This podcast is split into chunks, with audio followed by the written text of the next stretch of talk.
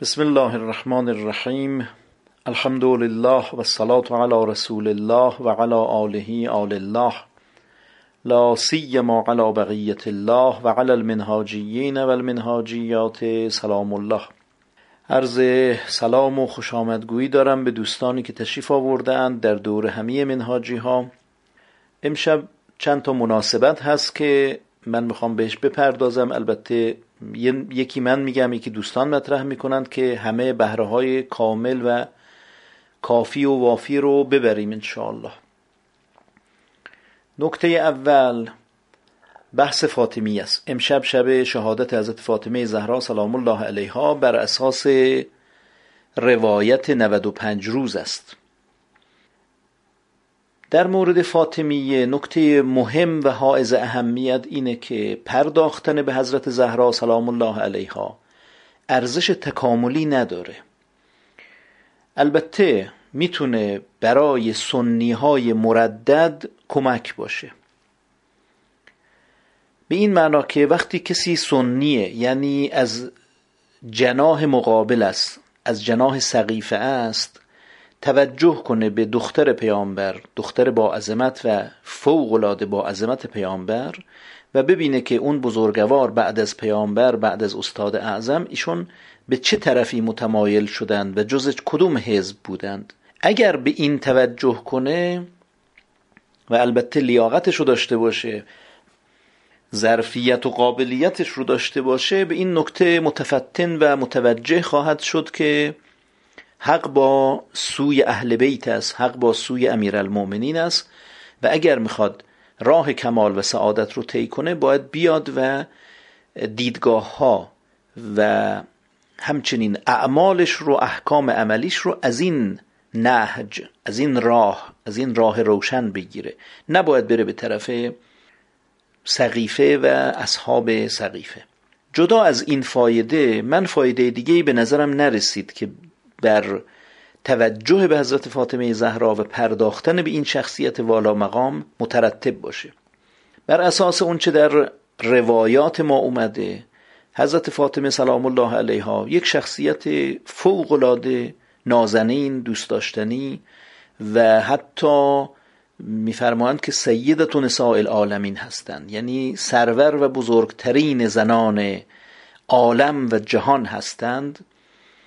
و حتی روایت اومده و آیه رو تخصیص داده. گفته اونجا که به مریم گفته شده که به مریم ازرا سلام الله علیها که ایشون سرور و سیده زنان عالم است اون منظور زنان عالم اون زمان بوده نه مطلق زنان من البد و الختم و از حبوط آدم تا قیامت. این از حبوط تا قیامت انحصارش در دست حضرت فاطمه زهرا سلام الله علیها است پس حضرت فاطمه سلام الله علیها بسیار جایگاه بلندی دارند و مقام شامخ مقام والا اینها از روایات ما برمیاد و نحوه رفتاری که رسول خدا استاد اعظم داشتند اینو نشون میده. اما دو تا بحث ما داریم. یکی اینکه طرف این شخص این مکان این شی عظمت داره بزرگی داره شخصیت داره والا مقام است. یه حرف اینه که به درد خوره. ما خیلی وسیله ها داریم که خیلی بالا مقامه. والا مقامه ارزشمند گرانبهاست بهاداره. اما به درد خور نیست. و از اون طرف هم هست که چیزهایی هست که خیلی قیمتی نداره ولی خیلی به درد خوره. هم در اشیا هم در اماکن هم در افراد در اشخاص. یک نونوا برای ما جایگاهی داره که یک شخصیت عالی مقام و عالی رتبه جهانی اون جایگاه رو نداره. مثلا یه هنرپیشه فوقلاده یک بازیگر فوقلاده یک بازیکن فوقلاده یکی از این رهبران سیاسی جهان رئیس جمهورهای سیاسی جهان کشورهای بزرگ دنیا اروپا آمریکا اینها او خیلی مقام داره ثروت داره لشکر داره جایگاه داره خیلی از نظر دنیوی از نظر ظاهری خیلی مهمه. ولی برای ما نونوای سر محل تأثیرش در زندگیمون جایگاهش در زندگیمون ربطی که به ما داره خیلی بیشتر از اینه. لذاست که اگر مثلا در انتخابات آمریکا دموکرات ها بیان روی کار یا جمهوری خواهان فرقی به حال من عادی جامعه نداره.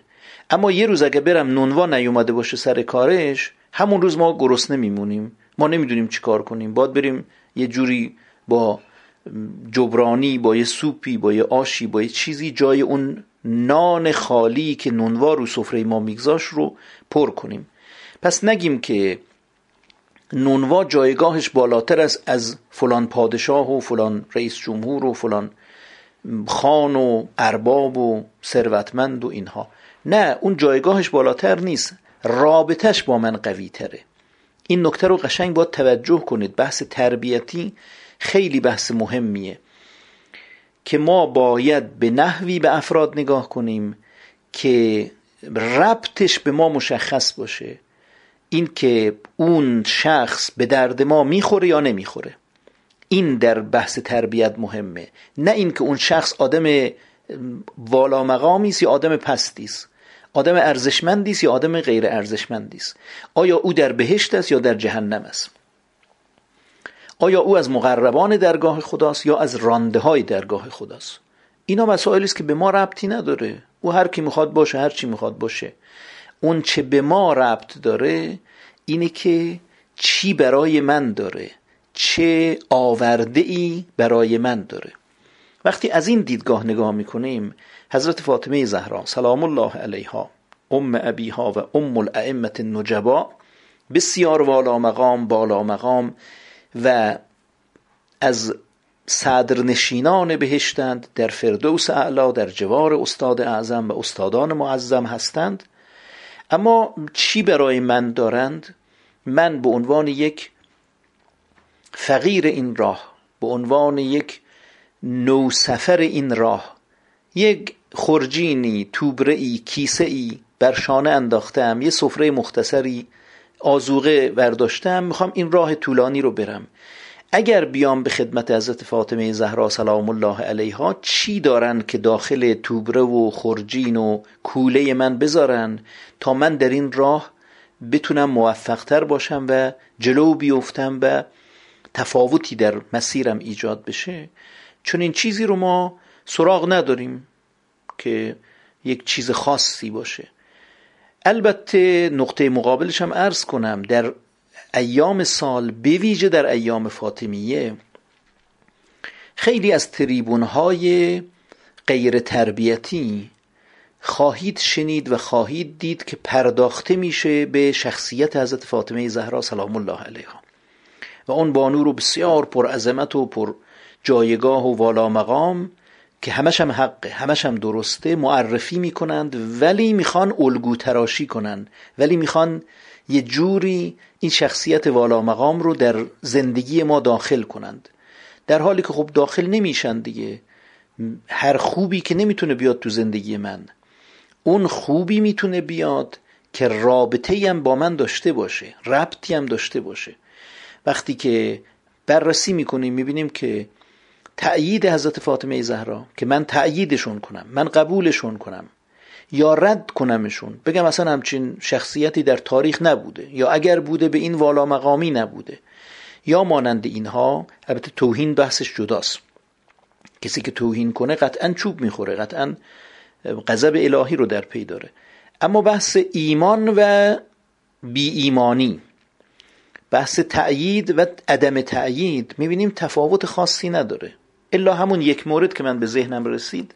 شاید یک سنی مردد متحیر که سر دوراهی ایستاده با توجه کردن به حضرت فاطمه زهرا سلام الله علیها که اون بانو در اون برهه در اون پیچ خطرناک بعد از رهلت یا شهادت استاد اعظم که جامعه اسلامی رو به کام خودش کشید و ارتد الناس بعد النبی الا سلاس او اربع او خمس. یه چند نفری فقط موندند بر ولایت امیر المؤمنین بقیه مرتد شدند بقیه برگشتند و متحیر شدند در وادی های زلالت افتادند. البته اینم عرض کنم بعدا باز خیلی برگشتند و حالشون خوب شد درست شد. اون مقطع بالاخره یه فتنه ای بود که خیلی ها رو با خودش برد و دچار مشکل کرد. اگر یک سنی مردد باشه به این مقطع توجه کنه می‌فهمه که حضرت صدیقه طاهره سلام الله علیها اون زمان رفتن در حزب امیرالمؤمنین و با خلفای اون زمان با خلیفه اول با خلیفه دوم رابطهشون شکراب بود رابطه بدی بود رابطه درستی نبود رابطه یک شیعه با مولاش نبود رابطه یک پیرو با امامش نبود بلکه رابطهشون یه رابطه مثل کسی بود که غصب کرده اند ظلم کرده اند و انحراف ایجاد کرده اند اینا خیلی مسائل مهمیه. باید ببینن خطبه فدکیه رو رفتارهای حضرت رو گفتارهای حضرت رو قهر کردنشون با اینها و اینکه فرمودن اینا در تشییع جنازه من نباشند و شب منو دفن کنید و مانند اینها. اگر یک مرددی به اینها توجه کنه می‌تونه بهره خوبی بگیره و بفهمه که بله دختر رسول الله بیهوده نبود که با اینها اینقدر سرسنگین بود و اینقدر رفتار تند و خشن و قهرامیزی داشت. دلیلش این بود که اینها غصب کردند خلافت رو غصب کردند مسیر رو منحرف کردند آب هدایت رو از مجراش انداختند و انداختند در مسیر زلالت. حالا اگر مثل ما که بچه شیعه هستیم خدا رو شکر و از این مرحله عبور کرده ایم خدا رو شکر برای ما توجه به حضرت صدیقه طاهره سلام الله علیها چه فایده ای داره؟ اینو البته من در ضمن سوال مطرح می‌کنم. شما هم اگه نظری دارید بگید استفاده کنیم. اون چه که من بررسی کردم و یعنی مطالعاتی که داشتم تفکر کردم بررسی کردم دیدم چیز خاصی برای ما ندارند. و این هیچ نقصی هم برای ایشون نیست. خیلی چیزها هست در عالم که بسیار با ارزش و با عظمت اما برای کلبه حقیرانه من برای زندگی ساده و ابتدایی من نقشی نداره. این همه ماشین های گران قیمت تو دنیا هست. این همه جواهرات گران قیمت. این همه مکانهای این همه مکانهای زیبا باستانی توریستی دیدنی. اما اینا ربطی به من نداره.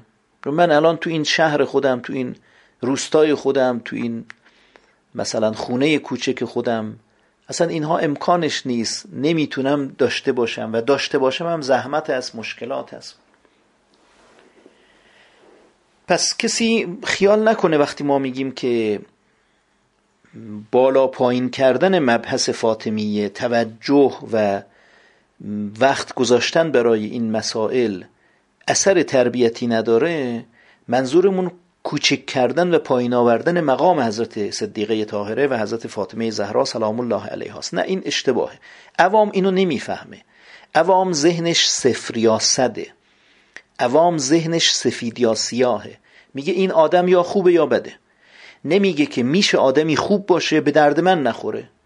و میشه آدمی بد باشه ولی به درد من بخوره. مکان همینطور. میشه مکانی خوب باشه به درد من نخوره. میشه مکانی بد باشه و به درد من بخوره. شما ببینید مثلا قار هرا یک محلی بوده که استاد اعظم می‌رفتن اونجا عبادت می‌کردن و اولین تلیعه های اسلام در اونجا آیات نازل شد و شروع شد و با اقرع این مجرای نور جریان پیدا کرد. خب قاره برای من چه جایگاهی داره؟ چه ربطی به من داره؟ ربطی به من نداره. که ما بریم ببینیم زیارت کنیم دست بکشیم اونجا نماز بخونیم اون همه کوه رو بریم بالا بیایم پایین. هیچ روایتی ما نداریم که این مستحب باشه ارزش تربیتی داشته باشه ثوابی داشته باشه. هیچی نداره. یه محل توریستیه. ولی قاره را به خودی خود جای مهمی بوده. حتما یه چیز خاصی است. بالاخره جبرئیل امین اونجا بوده پیامبر اعظم اونجا بوده. اول اسلام و تلیعه اسلام از اونجا بوده. یک عنایت خاصی به اونجا شده. اما ربطش به من چیه؟ خب من هیچ ربطی نداره. چیزی به من گفته نشده. ولی در نقطه مقابل مثلا دستشویی. دستشویی مکان حزیز خسیس و پسته. ولی برای همین مکان پست اولا من نیاز دارم از نظر جسمی از نظر دنیوی بهش نیاز دارم. ثانیا براش احکامی گفته شده. که با پای راست وارد شو با پای چپ خارج شو دعای فلان بخون ذکر فلان بگو و روی این پا مثلا تکیه کن چون این کن چنان کن. کلی احکام براش گفته شده. پس می‌بینید که مکانها اشیا افراد می‌تونن تقسیم بشن به خوب و بد و اونها دوباره تقسیم میشن به مربوط و نامربوط. به من مربوط میشه یا مربوط نمیشه. یه نکته دیگه هم عرض کنم در مورد فاطمیه. صحبت هایی میشه که شایسته نیست. البته این برمیگرده به اساس شیعه اصناعشریه تفاوت اساسی که بین شیعه اصناعشریه و شیعه منهاجیه است اینه که در شیعه اصناعشریه یک تلاش نانوشته ای میشه برای اینکه اهل بیت اسمت و تهارت علیهم السلام با همه هواشیشون یعنی امام ها امامزادگان بی واسطه امامزادگان با واسطه و حتی به بچه سیدا اینام می‌رسه. یه تلاشی میشه به ویژه در خود ائمه که اینها رو خدایان کوچک خدایان زمین معرفی کنند. و این بوی شرک میده. و گاهی وقتا خود شرکه. من شنیدم از بعضی این هیئتی ها می‌گفت امام حسین خدای مجسمه. نه تجلی خاص خدا. حالا اونو میشه معنا کرد ولی میگه خدای مجسمه. خدا نمی‌تونست بیاد رو زمین که ما ببینیمش. خودش رو به صورت امام حسین آورد روی زمین و گفت که به جای اینکه دور من بچرخید دور این بچرخید. این همون پدر و پسر و روح القدس دیگه. همون که به عیسی روح الله مسیحیان میگن پسر خدا یا پسر انسان. میگن خدایی داریم که در آسمان هاست و پسرش رو فرستاد در زمین که او آمد و پیام خدا رو آورد و بعد یهودیان با او ستیزه کردند و او رو آزردند تاج خار بر سرش گذاشتند صلیب بر دوشش نهادند و مانند اینها. و نکته جالب اینه شباهت زیادی که بین شیعه اصناعشریه در ازاداری ها با مسیحیان هست. یعنی مراسمی دارند که ما بهش میگیم تعذیه خانی. افرادی هستن لباس شبیه حضرت عیسی میپوشند و صلیب رو بر دوش می‌کشند. عده دیگری یه تکای چوبی یک شیشه های تیزی نصب میشه. اینو می‌زنن به پشت پاهاشون به پشت کمرشون و مانند اینها. ازاداری هاشون خیلی شبیه همه. اعتقاداتشون هم خیلی شبیه همه. اینها اهل بیت رو از حد انسان فراتر برده و نزدیک می‌کنند به خدا به الوهیت و اونها هم همین کارو می‌کنند. و رسما میگه چادرت را بتکان روزی ما را برسان. این حرف حرف خیلی سنگینیه.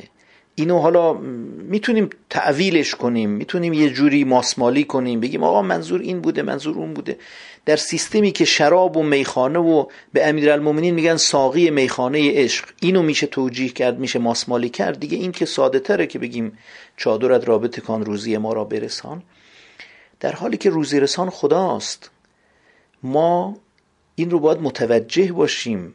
توحید یعنی الله. اگر بریم به خدمت حضرت فاطمه زهرا صدیقه طاهره سلام الله علیها و بگیم بانو به نظر شما بر اساس تعالیم استاد اعظم بر اساس اونچه که پدر بزرگوارتون به شما گفته بر اساس اونچه که از کتاب الله العزیز متوجه شدید من به شما متوسل بشم بهتره یا برم به قرآن عمل کنم؟ برم به دستورات پدر بزرگوارتون و فرزندانتون که از پدرتون گرفتهاند به اونها معتقد بشم به اونها عمل کنم. کدومش بهتره؟ قطعا خواهند گفت برو عمل کن برو معتقد شو. چون منم همین کارو کردم. حضرت فاطمه زهرا جایگاهشون رو از ایمان به خدا و پیامبر و قرآن و دستورات پیامبر و عمل بر طبق اونها به دست آوردند. اینطور نیست که این جایگاه یه جایگاهی باشه که ارسی باشه یه جایگاه بی حساب و بی ملاکی باشه. همینجوری خوششون اومده گفتن تو جایگاهت بالا باشه تو خیلی خوب باشی. نه اینا رو حساب کتابی است.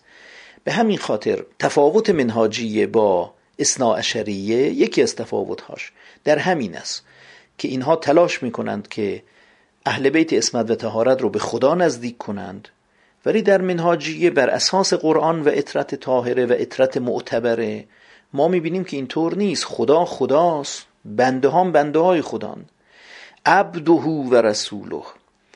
قل انما انا بشر مثلکم. منم یه بشریم مثل شما. هیچ جا ما ندیدیم در روایات معتبر قرون اولیه ها و در دوره صفوی از این حرفها خیلی ساخته شد.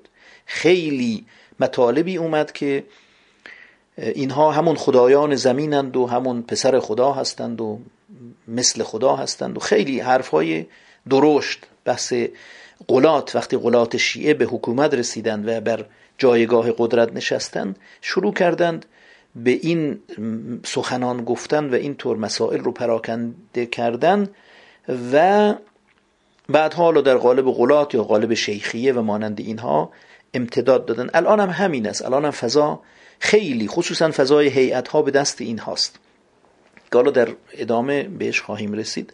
در هر حال اینم می‌خواستم تذکر بدم که خیلی از شعارها و شعرها و دمها و نوه ها و اینها خیلی هاش بوی شرک میده و باید مراقب بود و باید بدانید حواستون جمع باشه. اینها بر مبنای اصناعشری است بر مبنای استور تراشیه بر مبنای خارج از قرآن و اطرت است. اون چه در منهاجیه است اینه که اینها انسانند. البته انسانهای خیلی بالا و والا و پیشرو خیلی ایمان قوی داشتند. خیلی عمل صالح داشتند. منم انسانم البته خب نه اون ایمان رو دارم نه اون عمل صالح رو دارم. اما انسانیم دوتاییمون در یک مجموعه قرار می‌گیریم. در مجموعه انا بشرون مثلکم. ما همه بشریم و هیچ کدوم نمی‌تونن در دایره الوهیت وارد بشن و در دایره خدایی وارد بشن. این نکته اول بود که می‌خواستم خیلی خلاصه بگم ولی یه مقداری طول کشید. حالا به ترتیب دوستان سوالاتشون رو مطرح کنند تا انشالله جواب بدیم. باز من نکته بعدی رو بعد سوال اول خواهم گفت. حاج ابراهیم بفرمایید. بسم الله الرحمن الرحیم. سلام علیکم و رحمت الله. سوال من در رابطه با بحث فاطمیه بود که خیلی از سوالاتم رو در ضمن پاسخ شما و این توضیحات شما گرفتم. فقط اینجا می‌خوام این رو بپرسم که در بحث حضرت فاطمه زهرا سلام الله علیها بس عزاداری کردن بر ایشون و به اصطلاح اشک ریختن بر در عزا و بر مصائب ایشون آیا این برای ما ثمره اخروی و این خودش نمی‌تونه یک ثمره باشه برای ما؟ یکی این نکته و چیزی هم که حالا به ذهن من رسید شما فرمودید که در قالب سوال مطرح می‌کنید که اصلا چه ثمره ای داره برای ما. حالا ضمن اینکه خودم این سوال رو مطرح کردم اینکه این بزرگواران با اون مقام بالا و اون مقام بالایی که دارن خودشون هم رفتن عمل کردن به قرآن و رفتن به سنت رسول رفتن دنبال معتقد شدن و عمل کردن که از این مقامی که دارن رو از این به دست آوردن. این صرف خودش می‌تونه برای ما یک الگو باشه دیگه که اینان هم رفتن دنبال این معتقد شدن و عمل کردنه. پس ما هم باید بریم دنبال این را و نریم تمرکز بکنیم رو خود این افراد که مثلا شما میفرمایید که توجه کردن به شخصیت اینها برای ما ثمری نداره. حالا قبلا در مورد افراد دیگه فرموده بودی که ببینیم چه مسیری رو رفتنه. خواهیم فقط همین می‌تونه برای ما باشه. حالا من در رابطه با فاطمه این سوالات دیگه هم دارم که حالا این رو بفرمایید بعد در مرحله بعدی اونها رو انشالله مطرح در مورد ازاداری که فرمودید خب باز در منهاجیه ازاداری خلاصه میشه در اشک. اون چه که به ما رسیده. قرآن که در این معنا ساکت است. در روایات اومده بحث اشک. اشکی هم که اومده در مورد ابو عبدالله علیه السلام است. البته اون روایت نفس المحموم هم داریم که اصلا نفس زدن بر در غمهای ما و اینها ثواب داره. در هر حال اگر ما بیایم و ازاداری رو بگیریم اشک و اشک رو بر ابا عبدالله بگیریم خب این اشک های دیگه خارج میشه. ولی اگر دایرش رو یه مقدار توسعه بدیم و مثل حضرت فاطمه زهرا سلام الله علیها رو هم وارد کنیم اون وقت اشک ثمره خواهد داشت و اثری خواهد داشت و نمی‌تونیم رد کنیم. بگیم نه قطعا و قطعا چنین نیست و اثر ندارد و اینا. نه احتمالا اثر داره و انشالله اثر داره و شاید اثر داشته باشه. پس ما که تاجرگونه ایم و فقط دنبال سودمون هستیم. دنبال اینیم که بهترین و برترین سودها رو کسب کنیم و با خودمون ببریم. یکی از احتمالات اینه که اگر ما بر مصائب حضرت زهرا سلام الله علیها گریه کنیم یعنی اشک بریزیم اون اشک مثل اشک بر ابا عبدالله اثری داشته باشه در تصفیه ما در خاموش کردن آتش هایی که می افروزیم و راهمون رو هموار کنه. اگه اینطوری خب ما می‌تونیم اشک بریزیم. اما برای بیشترش من واقعا توقف دارم. یعنی بعد از اشک دیگه بیایم پایین تر بگیم حالا سینه زنی و زنجیر زنی و نخل و علم و کتل و تعذیه و شمگردانی و مشعلگردانی و مانند اینها. اینها رو من واقعا براش سندی پیدا نکردم. نمی‌دونم. میشه یه جوری به یه جایی چسبوند. نمیشه چسبوند. اظهار ارادت هست اظهار علاقه هست ولی خیلی چیزی نیست که دلچسب باشه و بتونیم واقعا اون رو به عنوان دین خدا اثبات کنیم و بتونیم بهش عمل کنیم و امیدوار اجر و مزد هم باشیم.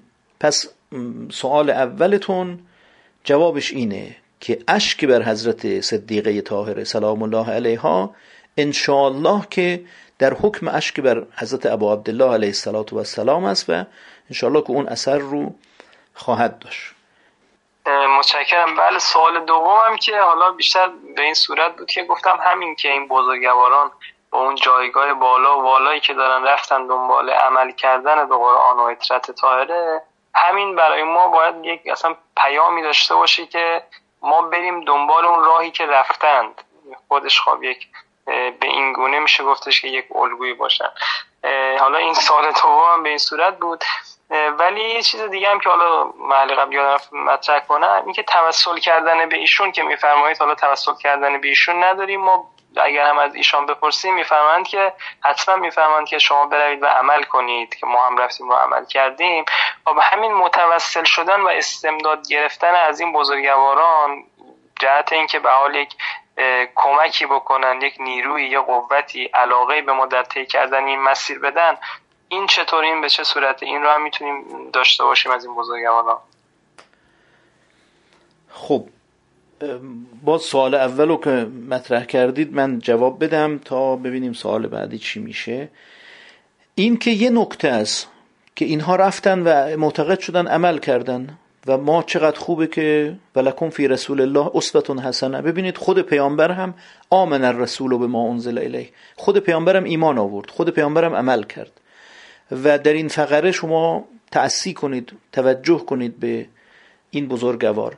از این معنا که ما خب به همه چیز به هر چیزی ما اکثر العبر و اقل الاعتبار به همه چیز می‌تونیم نگاه کنیم و ازش عبرت بگیریم.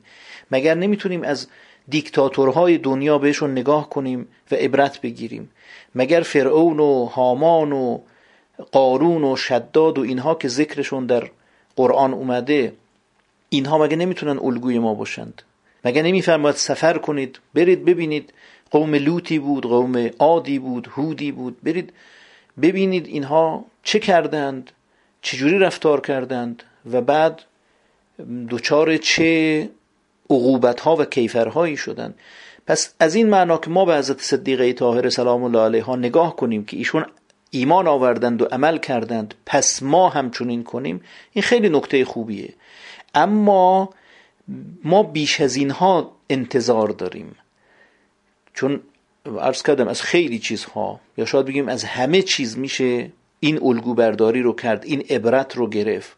سخت کوشی پشتکار و خسته نشدن ناامید نشدن و خیلی چیزها رو میشه از خیلی ها این رو گرفت و نمیشه گفت که یک پیام بزرگ یک دستاورد بزرگ چیز خاصی است.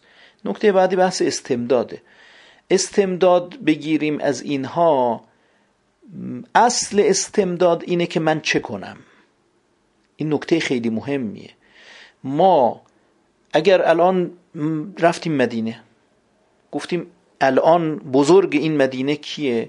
میگن حضرت جعفر ابن محمد امام صادق علیه السلام و البته در کنار آقا ابو حنیفه هم هست. اون ور بساد داره انس هم اون ور بساد داره مالک هم این ور بساد داره احمد حنبل هم اون ور بساد داره. یه چند نفری هستند که این اطراف اینها بساتی دارن و تدریسی دارن شاگردی دارن جریاناتی دارن ما اگر هدایت خدا شامل حالمون بشه. اگر عنایتی شامل حالمون بشه باید بریم به خدمت امام صادق علیه السلام.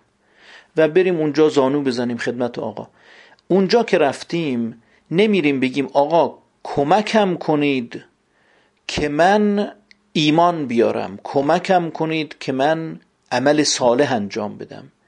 اونجا میریم میگیم آقا من چه کنم؟ اشتیاق رو من از خدا گرفتم. اومدم خدمت شما. حالا بفرمایید من چه کنم؟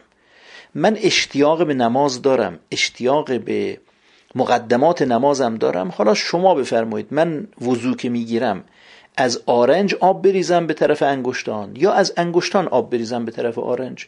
اینو امام صادق میفرمان که نه. راهی که جد ما پیغمبر خدا فرمودن اینه که از آرنج به طرف انگشتان آب بریزید. میگیم چشم. و میایم و دیگه از اون به بعد از آرنج آب میریزیم به طرف انگشتان. نمانند انس و مالک و احمد و اینها از سر انگشتان به آرنج. زمانی که این معنا رو در جانتون پرورش دادید که من قرار است راه کمال و سعادت رو طی کنم جدی باشم جدی برم جلو ولی نمی‌دونم چی کار کنم. اون وقت خدا عنایتی کنه من برسم به محضر پیغمبرش به محضر جانشین پیغمبرش او به من بگه من چی کار کنم. این دقیقا همون بحث توحید در هدایت است. اون کسی که موتور وجود منو تنور دل منو روشن می‌کنه گرم می‌کنه الله تبارک و تعالی است. انک لا تهدی من احببت. تو هیچ کاری نمی‌تونی بکنی. تو زورت به اموزن عمود نرسید ای پیامبر ما. ای امام تو زورت به بچه های خودت نرسید. ما بچه های فاسق و فاجر و جهنمی تو ائمه داشتیم. شما نمی‌تونید هیچ کاری بکنید. اما انک لتهدی الی صراط مستقیم. تو هدایت می‌کنی به راه راست. پس چی شد؟ الان پیغمبر هدایت می‌کنه یا نمی‌کنه؟ خدا میگه هدایت می‌کنی به معنای این که وقتی من روشنش کردم بیاد پیش تو. تو بهش میگی از راست برو از چپ نرو. این مقدار رو می‌تونی. اما این که یه آدمی که دل فسرده ای داره وجود سردی داره تنور سرد دلش تو نمی‌تونی روشنش کنی در شعن تو نیست. همین معنا وقتی که اینو برای اشرف مخلوقات سید اولاد بشر سید الانبیا میفرماید بقیه حسابشون مشخصه. حضرت صدیقه طاهره نه پیغمبرند نه امامند. یک پیغمبرزاده یک شخصیت والا مقام و والا گوهرند من میرم میگم ای فاطمه زهرا به من نگاهی بکنید که من اشتیاقم زیاد بشه. خب این حرف ناشی از اینه که توحید در هدایت رو نمی‌دونه این شخص. نمی‌دونه که این کار کار فاطمه زهرا نیست. این کار کار امام حسین نیست. امام حسین اومدن بارها جلو لشکر سخنرانی کردن در دل اونها که اثر نمی‌تونست بکنه نکرد. این کار امیرالمومنین نیست. ایشون اومدن در جنگ نهروان. چقدر با خوارج صحبت کردن اثر نکرد. این کار پیغمبر خدا نیست. پیامبر در جنگ های مختلف در جلسات متعدد سخنرانی های مختلف اونایی که خدا عنایتشون نکرده بود پیام رو نگرفتن. پیامبر هیچ کاری نتونست براشون انجام بده. وقتی که خدا عنایت کرد تنور دل روشن شد اون وقت پیامبر می‌تونه راه رو نشون بده. حالا یه کسی دلش روشن شد منور شد به نور الله تبارک و تعالی بعد میاد میگه من چه کنم؟ خب چرا بره خدمت حضرت فاطمه زهرا سلام الله علیها؟ میاد خدمت پیغمبر خدا. اگه دسترسی نداره میاد خدمت جانشین پیامبر. اگه جانشین پیامبرم در غیبت است میاد به آثار النبوه یعنی قرآن که در نزد ما مونده از سخنان گوهربار و معتبری که از پیامبر و جانشینانشون مونده. به اونها مراجعه می‌کنه و راه رو از اونها می‌گیره و مسیر رو پیدا می‌کنه. پس توسل به این بزرگواران برای اینکه اشتیاق در من قرار بدید ناشی از اینه که توحید در هدایت رو طرف نفهمیده. نفهمیده که این کار فقط و فقط مال خداست. همونطور که خلق و رزق مال خداست. روزی رسان اوست خالق اوست. ما خالق دیگری نداریم روزی رسان دیگری نداریم. چادرت را بتکان روزی ما را برسان. این کار کار الله تبارک و تعالی است. کار غیر الله نیست. در مسئله هدایت هم همینه است که این رو ما از بحث شرک در هدایت می‌دونیم که بسیار شایع است. از صدر تا زیل نگاه کنید. حتی علما طلبه ها نهادها ارگانها صدا و سیما هر جا نگاه می‌کنید این بحث شرک در هدایت موج می‌زنه و بحث توحید در هدایت یه بحث بسیار محجور و مغفول و مطرود و حاشیه نشینی است که خیلی مشتری کم داره. خب آقای آج فاضل بفرمایید. بسم الله الرحمن الرحیم. سلام علیکم. ممنون از علیکم السلام. فرمایشاتتون. استفاده کردیم اما سوالاتی مطرح میشه. جلسه حالا من نمی‌خوام خیلی مصدق بشم ولی چون به بحثمون کاملا ربط داره من فقط حالا سه تا بحث اولیه رو از جلسات قبلی من انتخاب کرده بودم. یک بحث خمس بود. هفته قبل مطرح فرمودید. یک بحث توسل بود. یک فرمایش فوق العاده تازه‌ای بگم فرمودید که توسل نه توحید است و نه شرک است. نه حالا هم نه شرک میشه گفت همچین توحید هم نیست. این خیلی برام سوال هست.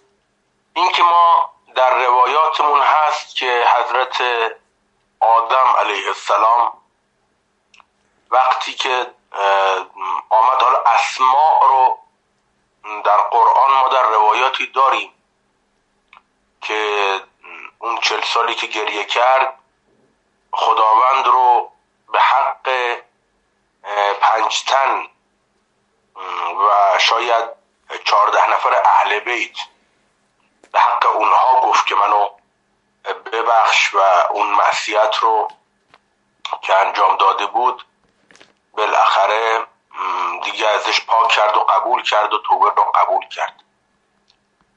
آیا اگر اینجور باشه پس اون قاعده منهاج فردوسیان چی میشه که میفرماد؟ اگر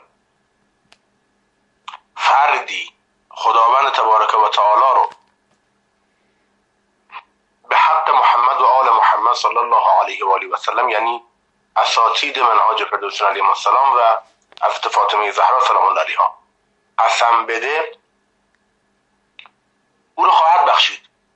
او رو مورد غفران و رحمتش قرار خواهد داد و از گناهاش میگذره. آیا در صحیفه سجادی امام سجاد علیه السلام اون دعاهای فوقلاده عجیب رو عرضه میدارد نسبت به خداوند تبارک و تعالی وقتی که التماس می‌کنه دم خونه خدا خداوند تبارک و تعالی چجوریه که هی با سلوات میاد جلو و یه وسیله ای رو میاره که خداوند به امام زین العابدین علیه السلام یه عنایتی بفرماید. هی اللهم صل علی محمد و آل محمد به حق محمد و آل محمد نمیرم فلان اینا. هی توسل هی یه چیزی رو جلو میاره که رحمت خداوند تبارک و تعالی رو تحریک کنه. این چی میشه؟ اگه اینجور باشه پس هرزم همین بحث رو داره.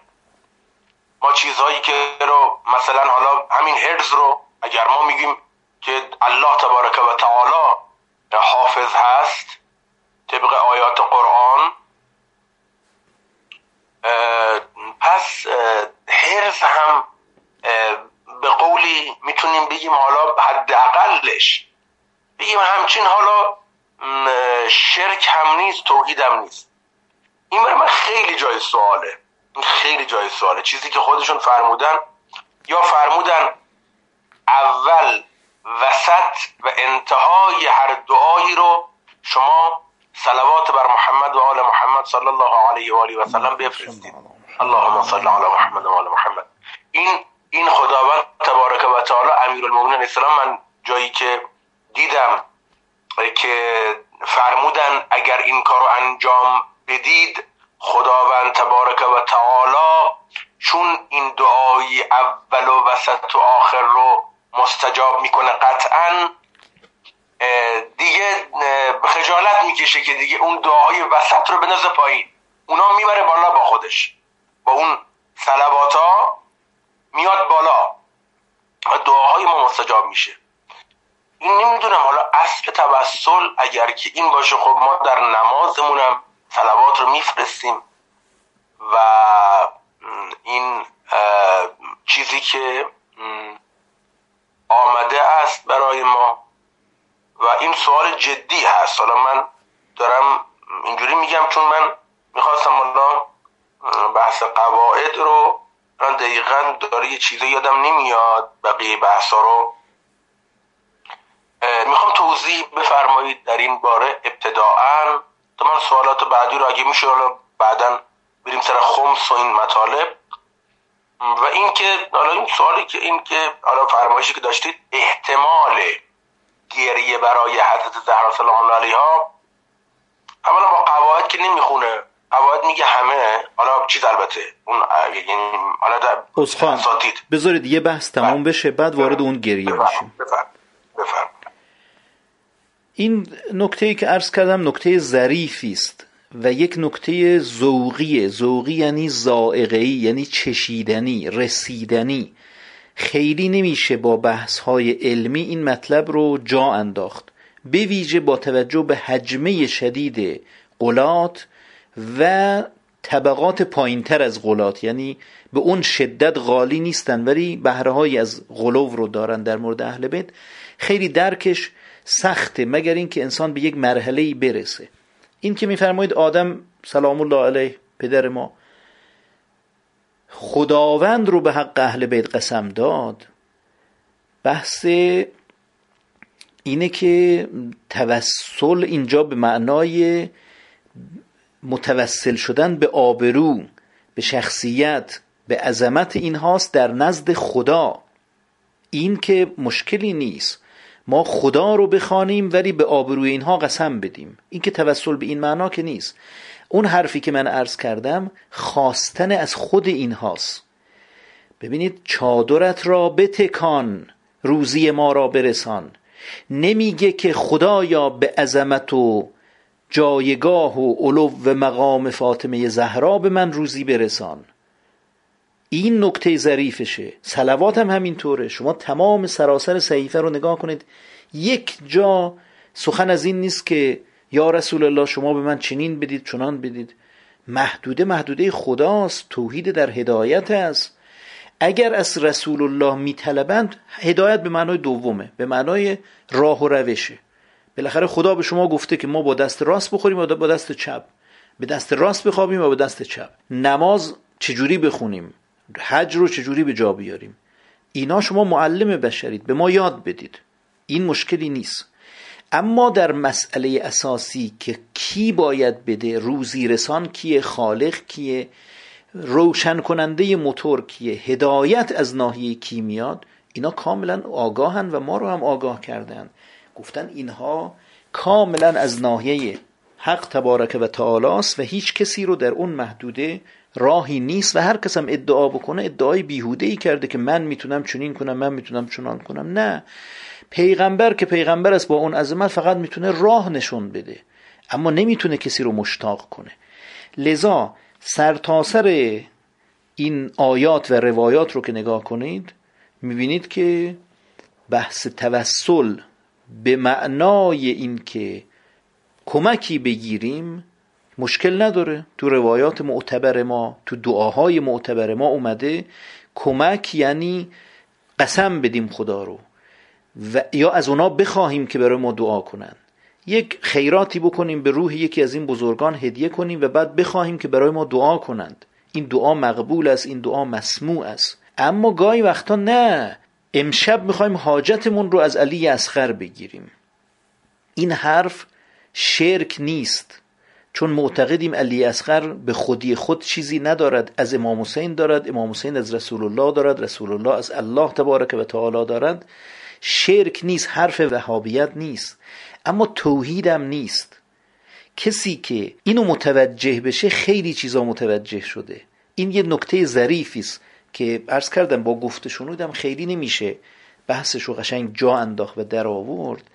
می‌تونیم از خدا بخواهیم به آبروی علی اسقر به آبروی امام حسین. می‌تونیم از امام حسین بخواهیم برای ما دعا کنند. اما اینکه مستقیما از اینها بخواهیم یک نحوه بوی شرک میده. توحید نیست. شرک هم نیست. عرض می‌کنم سراحتا عرض می‌کنم. حالا باز فردای کسی میاد میگه که آقا بله اینا وهابی هن اینا مثل وهابیت میگن توسل شرک است. نه ما هیچ وقت اینو نمیگیم.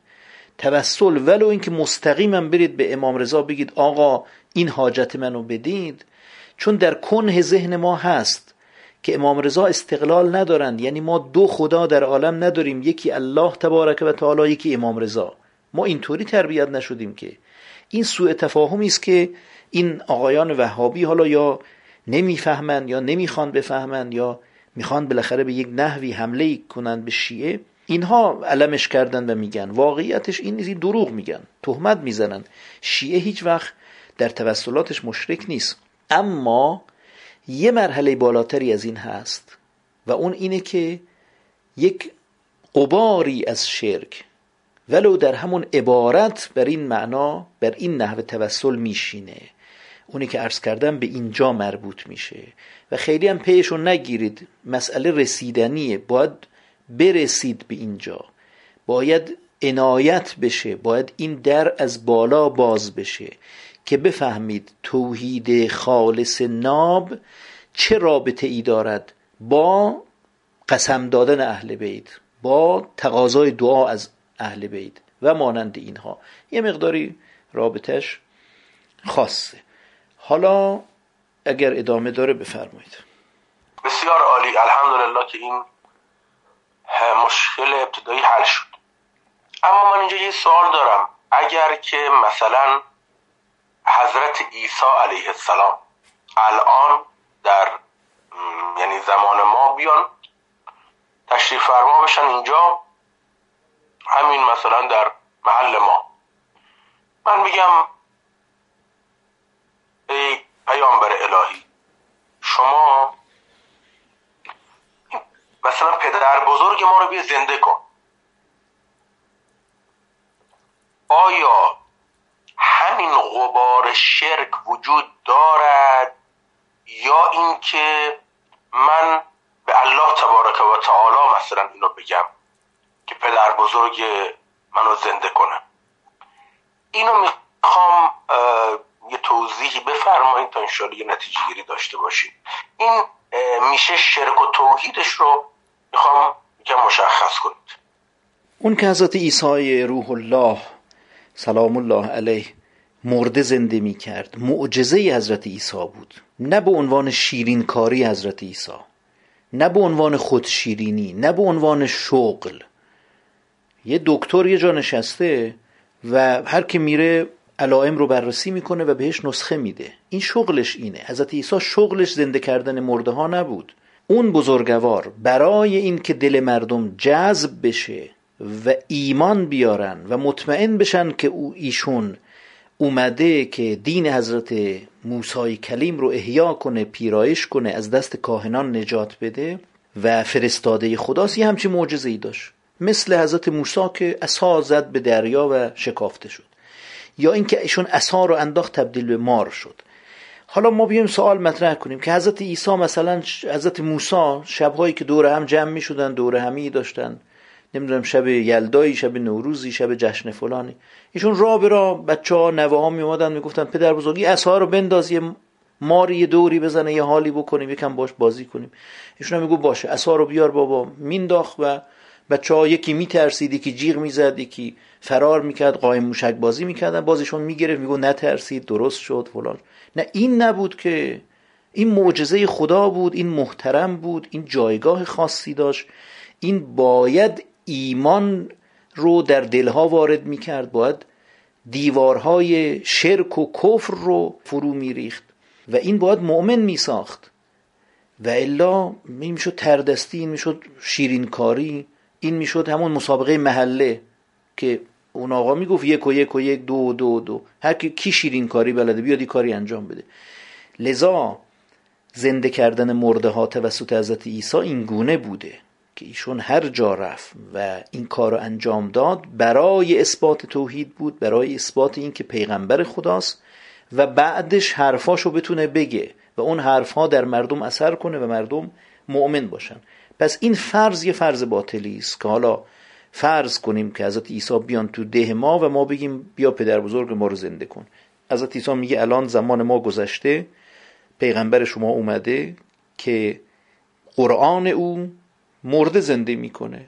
این همه دلهای مرده این همه دلهایی که در زیر خروارها شرک و کفر و الهاد دفن شده اینها رو اساره می‌کند اینها رو احیا می‌کنه زنده می‌کنه بیرون میاره دیگه مهلت ما گذشته. لذا یه مثالی بزنید که بتونیم رو اون درست بحث کنیم.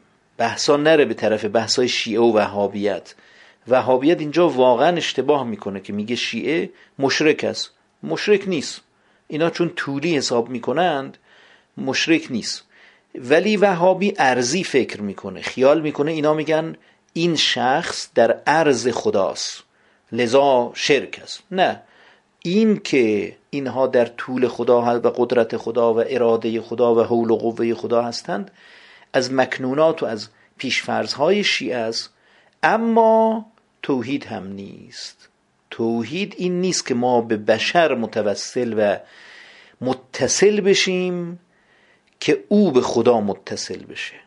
ما باید به خدا متصل بشیم. البته خوبان درگاهش رو ببریم اعمال خوب ببریم توبه ببریم اشک ببریم آبروی آبروداران ببریم. اینا خیلی خوبه ولی اتصال باید به خدا باشد. خب بله بسیار زیبا.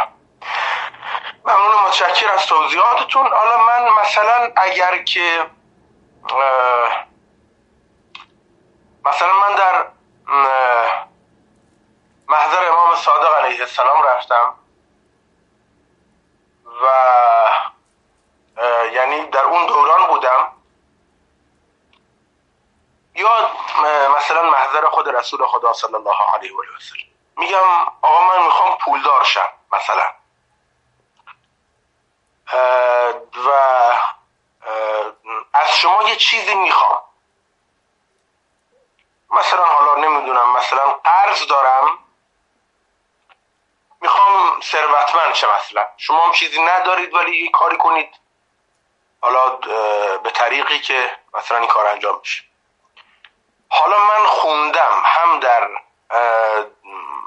یعنی مسئله حضرت عیسی علیه السلام بود که میگن چوب رو زد به سنگی به طلا شد. در مورد امام حسن عسکری علیه السلام ما شنیدیم که ما خوندیم. در یه روایتی که یکی اومد و ایشون همینجوری که سوار بر اسب بود این کار رو انجام داد و طلا شد و گفت که برو و نمی‌دونم قرضاتو بده و نمی‌دونم خانه برای اهل و عیالت بساز و نمی‌دونم برو اشغال کن. این این رو چی میفرمایید؟ حالا این جور توسل رو چی میفرمایید؟ این جور توسل با توجه به این که اون زوات مقدس در بین ما نیستند و ما دسترسی که اصحاب رسول الله اصحاب ائمه به اونها داشتن چون این دسترسی نداریم. الان به حضرت صاحب الامر ما چون این دسترسی نداریم. اگر چون این دسترسی داشتیم می‌تونیم بریم و بپرسیم و حتما یه چیزهای خوبی ما راهنمایی خواهند کرد. البته اینم عرض کنم خدمتتون که خب این سوال رو از خیلی از کسای دیگه هم که اصلا امام و پیغمبر نیستن بپرسید اونا هم می‌تونن راهنمایی های خوبی بکنند. حتی اینکه میفرمایید در روایت است من یادم نمیاد کجا باشه چنین روایتی که امام فرمودند که مثلا چوبی زدن به سنگی یا مانند اینها.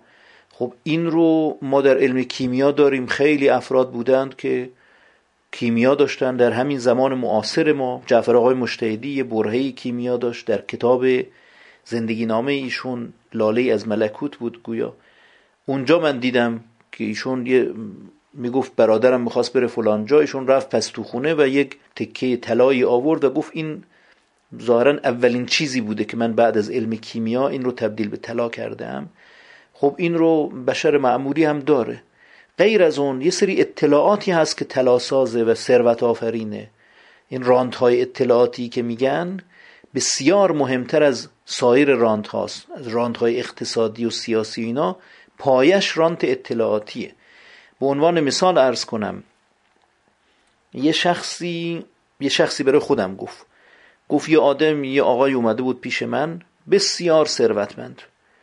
بعد من اینو میشناختم از قبلا گفتم چی شد تو؟ مثلا دو سال پیش سه سال پیش اوضاعت فلان, فلان بود. الان چطور شده که اینقدر وضع درست شده؟ گفت یک کسی که از بازاری های مطرح بود قوی بود یا از پشت پرده خبر داشت یا مانند اینها یک کاری براش کردم که گویا می‌گفت اون بیمار بود منم پرستار بودم خیلی بهش خدمت کردم. وقتی که خوب شد مرخص می‌خواست بشه گفت پسرم تو خیلی به من خدمت کردی و خوب خدمت کردی من یک چیزی می‌خوام بهت بگم. اینو به کار ببندی خیلی زندگیت زیر و رو میشه. هر چی داری خونه داری ماشین داری هر چی که داری برو بفروش زیره بخر. و این رو در حد سه ماه چهار ماه شش ماه نگه دار بعد بریز تو بازار و بفروش. و میگه من به حرفش عمل کردم. رفتم هر چی داشتم طلاهای زن و ماشین و خونه و زمین و چه و چه و میگه هر چی سکه و دلار و اینا جمع کرده بودیم. همه رو رفتم فروختم زیره خریدم انبار کردم. سه ماه بعد شش ماه بعد نمی‌دونم چقدر. زیره ها مثلا شد چند برابر. و بعد همه رو ریختم تو بازار و ثروتم یک باره در عرض چند ماه چندین برابر شد. خب این با یه اطلاعات تونسته این آدم رو از فرش به عرش برسونه در مسئله اقتصادی. حالا جدا از مسئله این که حالا این کار درست است درست نیست شرعی اخلاقی اینا جدا از این اینو عرض می‌کنم که در این طور مسائل نه تنها پیغمبر و امام می‌تونن کمک کنند اگه ما بهشون دسترسی داشته باشیم غیر پیغمبر و امام هم می‌تونه این کارو بکنه. ثروتمندان دنیا رو ببینید اینا خیلی بین خودشون رازهایی دارند بدبستونهایی دارند که معمولا عوام و دهک های پایین رو از اونها خبر نمی کنند و همین موجب میشه که به این حاجتاشون برسن. اصلا بحث شرک و توحید نیست بحث علل و اسبابه اسبابی است که خدای متعال در دنیا قرار داده و ما بهش ازش استفاده می کنیم. به اون ابزار چنگ می‌زنیم اون ابزار رو در اختیار خودمون می‌گیریم یا قانونهای خدا یعنی نوامیس دهر. مثل قانون جاذبه زمین مثل قانونهای دیگه مثل قانون گرانش و رانش و مانند اینها اینها رو کسی بتونه در اختیار خودش قرار بده می‌تونه ازش فواید و ثمرات ببینه. و اصلا بحثا نمیره سر این که حالا ما من اگر از نیروی گرانش استفاده کردم مثلا اصل رو گذاشتم داخل یک گردونه ای این قابهای اصل رو که از کندو میارن بیرون می‌ذارن داخل یک گردونه ای دستشو میچرخونن با استفاده و با تکیه بر قانون گریز از مرکز اصلها میپاشه به دیواره و میریزه پایین بدون اینکه مومها خراب بشه و کندو یعنی خونه های شش زلی که جناب زنبور اصل ساخته بدون اینکه اونا خراب بشه خود اصل خارج میشه و میریزه بیرون و دوباره میشه اونو بذارن و زنبور اونا رو پر کنه. خب من الان متوسل به این قانون بشم با توسل به این قانون بیام همچین دستگاهی بسازم آیا دچار شرک شده ام یا نشده ام نه آقا این شرک نیست این توحید است اسبابی است که خدا قرار داده. و هیچ کس هم نمیگه که نیروی گرانش در عرض خداست. نه این ساخته خداست. و خدای متعال چنین چیزی رو قرار داده است. حالا بفرمایید. بسیار زیبا. همونطوری که ما اگر گفتیم نیروی گرانش نیروی جاذبه نیروی فلان بهمان نمی‌دونم آتش نیروی گرما هر چیزی نیروی برق اگر در عرض خداوند تبارک و تعالی قرار گرفت این دوباره همون میشه. خب این از کجا اومد؟ این میشه شرک. اگر نه همون رو اسباب می‌دانیم. که همون میشه توحید دقیقا حالا من می‌خواستم اینو توضیح بدم انتهای فرمایشتون که شما فرمودید نمیشه توضیح داد. حالا یعنی فرمودید که رسیدنیه یعنی شدنی هست. باید اینجور بشی یعنی باید برسی. باید رسید. مثل یک میوه هست که می‌رسه و باید زمان خودش رو طی کنه. آیا میشه اینو گفت که اسباب الهی اون چیزایی که خداوند خب آفریده ما اگر طبیعت رو به عنوان خلقت بگیریم که یک خالقی دارد الله تبارک و تعالی هست این که همش میشه توحید.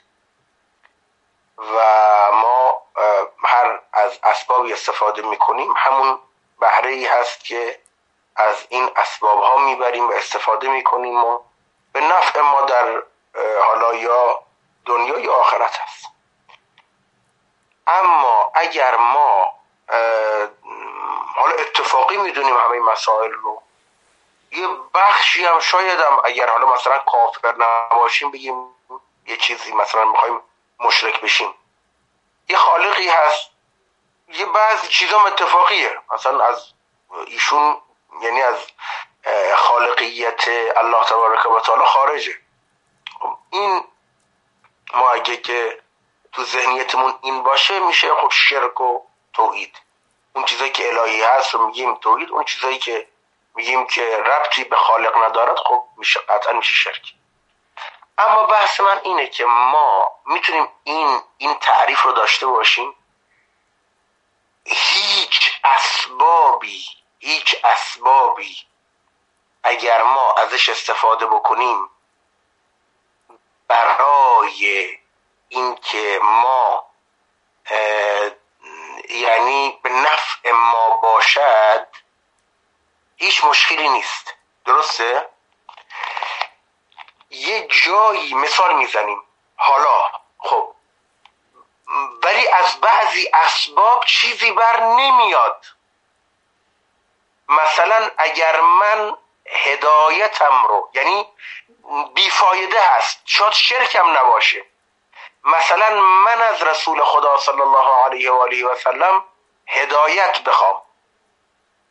آیا این اولا اینه که از ایشون بر نمیاد. از ایشون بر نمیاد. اگر من یه اسبابی رو آمدم چیزی رو که اون یعنی سبب اون کار نیست. سبب هدایت مثال می‌زنم در یعنی مسئله هدایت. هیچ کس جز الله تبارک و تعالی نمی‌تواند هدایت رو برای من رقم بزنه. حالا من پیش هر کی برم هر کس جز الله تبارک و تعالی اصلا در اون نیست و چون در اون نیست دارم از یکی دیگر همون از غیر الله تبارک و تعالی می‌خوام میشه شرک. این تعریف درسته؟ یعنی ما اگر نگاه بکنیم ببینیم این این همه اسباب هست که موانع و هجاب هایی هستند برای اینکه ما به توحید توجه کنیم. در باب شرک میگم ما همه اسباب یک هایی هستند برای اینکه ما به الله تبارک و تعالی و خالق و رب الارباب و اون پرورش دهنده توجه نکنیم. اگر ما این هجاب ها رو آوردیم ازشون خواستیم در صورتی که اینها ندارند ما میشیم مشرک. یعنی ما داریم شرک میورزیم. به چیزی که قابلیتی ندارد. ما یه می‌خوایم تو ذهنمون قابلیت بدیم و از او یه چیزی می‌خوایم مثل بت. ما بت رو کردیم پرورش دهنده و واسطه. در صورتی که این, نیم این نمی‌تونه واسطه بشه. وگرنه ما می‌توانیم یک اعمالمون رو از نماز و استعینوا بالصبر و الصلاة ما که می‌تونیم از نماز و روزه که می‌گیریم استعانت بطلبیم. در صورتی که ایاک نعبد و ایاک نستعین. ما فقط اونجا گفتیم که ما از تو فقط استعانت میطلبیم. ولی حالا اینجا ما نماز و روزه هم خب همون یعنی در طول عمل. این ازش برمیاد.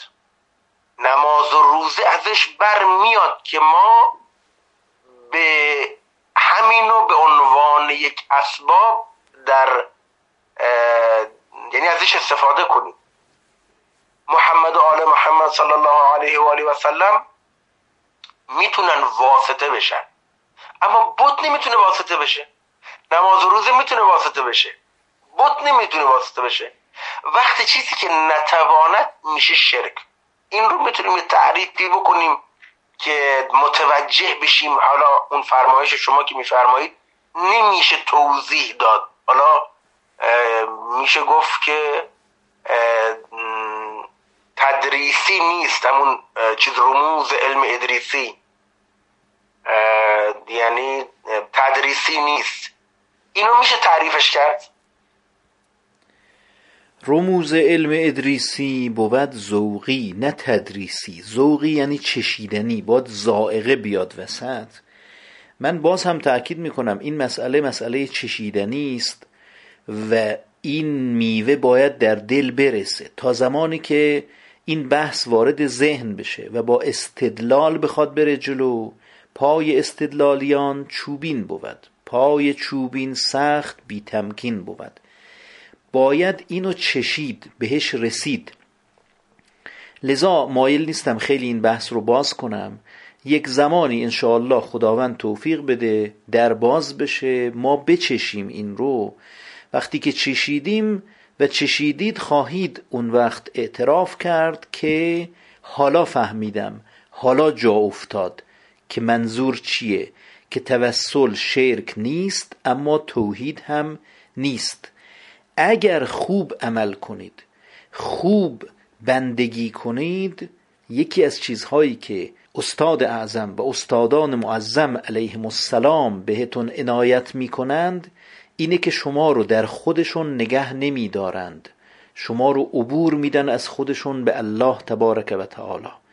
و به ساحت توحید خالص توحید ناب توحیدی که در اون ساحت پیامبر و امام کنار دست شما ایستادن به عنوان مربی شما به عنوان راهنمای شما نه جلو شما به عنوان کسی که تمام فضای ذهن و دل و وجودتون رو پر کرده باشه. اینا خیلی با هم تفاوت داره.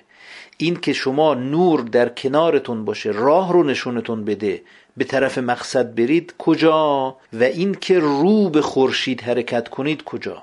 اون چه در شیعه اصناعشریه هست اینه که استاد اعظم و استادان معظم رو به جای خورشید نشوندن رو به اینها دارن حرکت می‌کنند. در حالی که خدا اینها رو در کنار یا بالای سر ما قرار داده که راه رسیدن به خدا رو روشن کنند. بیش از این دیگه از عبارات بر نمیاد. اصلا عبارت کشش نداره. نمیشه حتی مثال و مثل هم که می‌زنیم دست و پای مطلب شکسته میشه. این رو اجمالا بذارید گوشه ذهنتون که توسل به این معنایی که من از امام بخواهم و اون بزرگوار رو قادر و توانا و صاحب اراده در این معنا بدانم شرک نیست. اما توحید هم نیست. رزقنا الله و ایاکم تعمش اون طعم خالص و ناب و زبده توحید که بچشید. عمق این جمله رو بچشید انشاءالله. سوال بعدی رو بفرمایید. انشاءالله. میگم که اینها اسباب یه وقت هجاب میشن. ما نباید یعنی اصلا قدرتی جز اون نیست اگر ما اینو من همیشه اینو من حالا خودم اینجوریه. اصلا قدرتی جز اون نیست و با او باید بست و عرض به خدمت شما که توجه او رو باید جلب کرد. وگرنه که خب بقیه دیگه نمی‌تونن کاری بکنن. اما بحث خمس رو مطرح کردید. اون هفته من یه بحثی رو دارم. یه تعدیلی نمی‌دونم حالا حالا اجازه می‌دید آج ابراهیم یه سوال بپرسن ایشون هم یه مقدار وارد بشن. بله مجددا سلام علیکم. مبحث بعدی که حالا من سه تا سوالم مونده اینا رو می‌پرسم که حالا اگه رسیدید دیگه پاسخ بفرمایید. یکی یکی بپرسید می‌رسیم انشالله خب پس من یک لحظه ببینم که کدومش برای من زودتر می‌خوام. اینو می‌پرسم از منظر منهاج فردوسیان برخورد ما با زنان بیهجاب و سربرهنه ای که به عنوان مشتری به فروشگاه ما مراجعه می‌کنند چگونه باید باشد؟ یکی از اصول عملی ما بحث امر به معروف و نهی از منکره. و ستون امر به معروف و نهی از منکر احتمال تأثیره.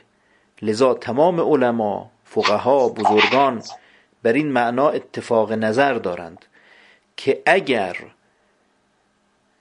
امر به معروف و نهی از منکر احتمال تأثیر درش ندید واجب نیست. اصلا وجوبش نمیاد و نمیشینه رو به این مسئله. اگر تا قبل از این قضایا ما اندک احتمالی هم می‌دادیم که یه زنی که سرش برهنه است این نمی‌دونه یا می‌دونه ولی اگر ما بهش تذکری بدیم و امری کنیم نهی کنیم اثری در او خواهد گذاشت. الان به فضل الله با این رفتارهای افراطی آقایانی که در رأس حکومت هستند این معنا کاملا منتفیه. یعنی شما هر جا که میرید تو این شهرهای بزرگ یک زنی دختری می‌بینید که سرشو برهنه کرده این عقبه داره عقبه فکری داره این داره مبارزه سیاسی می‌کنه داره اعتراض می‌کنه داره در مقابل سیاست ها افراد ها فشارهای حاکمیت می ایسته با این کارش. اصلا خیلی از اینها بحثشون بحث شرعی نیست. بحثشون بحث سیاسی بحث مبارزاتیه. و اینم از اون اشتباهات اساسی بود که یه مسئله دینی رو آوردند و گوشت قربانی کردند و تعمه قرار دادن این وسط که همه از همه طرف می‌زنن تو سرش. موافق به جوری می‌زنه مخالف به جوری می‌زنه. اینم یه اشتباه اساسیه. می‌خواید یه چیزی رو بیارید وسط و سر اون دعوا بشه چیزی نباشه که دینی باشه ارزشمند باشه مقدس باشه محترم باشه. مثل جنگ. وقتی جنگ می‌خواد بشه جنگ ها رو ببرید بیرون شهر ببرید بیرون مرزها. که وقتی چیزی می‌زنند اونا که بمبی می‌زنند اونها که خمپاره ای می‌زنند تو بیابون ها بریزه. مثل بیابون های مثلا خرمشهر بیابون های غرب ایران. نه اینکه بیاد داخل شهر. داخل شهر که میاد مثل مسجد خرمشهر مثل خونه ها هنوزم بعض جا آثارش هست عکساش هست فیلماش هست. خیلی خسارت می‌زنه. مثل سوریه بعض نقاطش رو فیلم برداری کردن عکس گرفتن که یک تل خاکی شده. اینقدر جنگ داخلی اثر بدی گذاشته. بحث سر اینه که حالا که می‌خوایم سر یه چیزی دعوا کنیم موافق و مخالف بیان به سرش دعوا کنند یه عده بگن این پرچم از خط قرمز ماست. ما باید نگهش داریم. یه عده بگن ما باید اینو بکشیم پایین. اینو مسئله دینی قرار ندید. آخه دین که یه امر قلبی به یه مسئله است که باید طرف قلبش بکشه خدا هدایتش کنه مسئله رو قبول کنه. چرا میاد اینو میارید وسط و سیاسیش می‌کنید و مبارزه؟ چون دو طرف فشار به این میارند و مثل یک مثلا مرغ یه قناری یک بلبلی یه چیزی اختلافی میشه. بعد میان پرهای این دوتا بالش رو می‌گیرن. موافق. یعنی این طرف دعوا میگه مال منه بالش رو می‌گیره. اون طرف میگه نه مال منه. بالش رو می‌گیره. چی سر این بلبل در میاد؟ چی سر این قناری ضعیف خیلی ظریف در میاد؟ این هم ضعیف است هم ظریف است هم حساس. نباید اینجور با خشونت باش برخورد بشه. ولی شده. حالا این مسئله ربطی نداره بحث تربیتی نیست به درد ما نمی‌خوره. پس وقتی شما می‌بینید که یه خانم بیهجابی داره میاد او اصلا مشکلش رو مشکل مذهبی تشخیص ندید. معلوم نیست. اگرم بود شاید قدیم ها مشکل مذهبی بود. الان بحث ها عمدتا بحث های سیاسی و مبارزه و مقابله و اون افراطی است که بعد از هر تفرید انتظارش میره. حالا با توجه به این احتمال تاثیر به نظر من صفره. کسی که اومده مبارزه کنه و پر شده ذهنش دلش فکرش و سلاحی نداره او تنها سلاحش همین روسریشه که بندازه دور گردنش. تنها سلاحش همون روسریشه که سرش چوب کنه و بچرخونه توی خیابون ها او سلاح دیگه ای نداره. این اصلا ما نمی‌تونیم بگیم که من اگر نهی از منکرش کنم شاید اثر کند یا امر به معروفش کنم اثر کند. این یه نکته. نکته دومم بحث اینه که اصلا میشه به اینها جنس فروخ اینها رو به عنوان مشتری حساب کرد. از نظر اسلام چیز چیزی در این زمینه ما نداریم که حتما به مؤمنین و مؤمنات و انسانهای پاک و صالح و درجه یک و اینها بفروشید. نیازهای کف جامعه مال همه مردمه. هر کس که پولی آورد اگر یقین دارید پولش حرام است که خب حرام است نمی‌تونید بگیرید. دارید نگاه می‌کنید که طرف رفت کیف یه نفری رو دزدید قاپید آورد تو مغازه شما. شما داشتید نگاه می‌کردید. کیفه رو باز کرد گو آقا مثلا یه ساندویچ بده یه خوراکی بده. اینجا حق ندارید این پول حرام است از اون آقا دزدیده این مالکش نیست. اما ندیدید. چه می‌دونید این شغلش چیه کار و کاسبیش چیه از حلال است از حرام است. شرعا وظیفه بر شما نیست. و می‌تونید باهاش معامله کنید خرید و فروش کنید و هیچ اصول حرجی هم در این زمینه نیست. حالا حاج فاضل بفرمایید بحث خمس رو اگه حالا بتونیم مطرح کنیم. این تو بحث توسل من یه چیز رو بگم. حالا تو بحث شنود میگم. اگه شد حالا هم تقریبا مربوط از ولی اونجا میگم. بحث خمس رو فرمودید که این رو واقعا قبول دارم که انسان هرچی دورتر باشه مسئولیتش کمتره. یه جمله ای رو داره آقای خمینی میگه که باید حیاهو باشه دین و باید آشورا با حیاهو باشد. این به نظر من خیلی جمله اشتباهیه و این حیاهوها ما رو وارد خیلی عرصه ها می‌کنن. وارد خیلی از اون بذارید اسمش رو بذارم مثلا فضولی ها یه جاهایی نخود هر آش و, و همه جاها از سعادت و کمال افتادن. کار به همه داریم الا به خودمون. جامعه رو ابتدا ما می‌خوایم اصلاح بکنیم بعد خودمون. لازمه این تئوری همینه و که ما ابتدا جامعه رو اصلاح بکنیم تا خودمون اصلاح بشیم. اینها کاملا ضد نظام تربیتی و ضد آیات و روایات ماست و ضد حرف ایشون هم هست در جای دیگه. چون میگه ارتباط خودتون رو تو حالا یه بحثی هست بحث اخلاقی می‌کنن ایشون. ایشون میگه که باید ابتدا ما نفس خودمون رو کار بکنیم. بعد ایشون میگن حالا از حیاهوها و هیجانات و جوگیری ها حرف می‌زنن. این چیزی است که ما رو ذهن جامعه شیعه رو برده به این سمت که باید دخالت در همه امور بکنه. این رو واقعا قبول دارم که برای خمس انسان برای هر ام اصلا قضاوت. حکم حکم. مگه حکم میشه کسی بده وقتی که امام مثلا به حق نیست؟ اصلا تعجب آور این حرکات فردی که یک حکمی رو بده بعد تو قیامت اینا حکم خداوند تبارک و تعالی.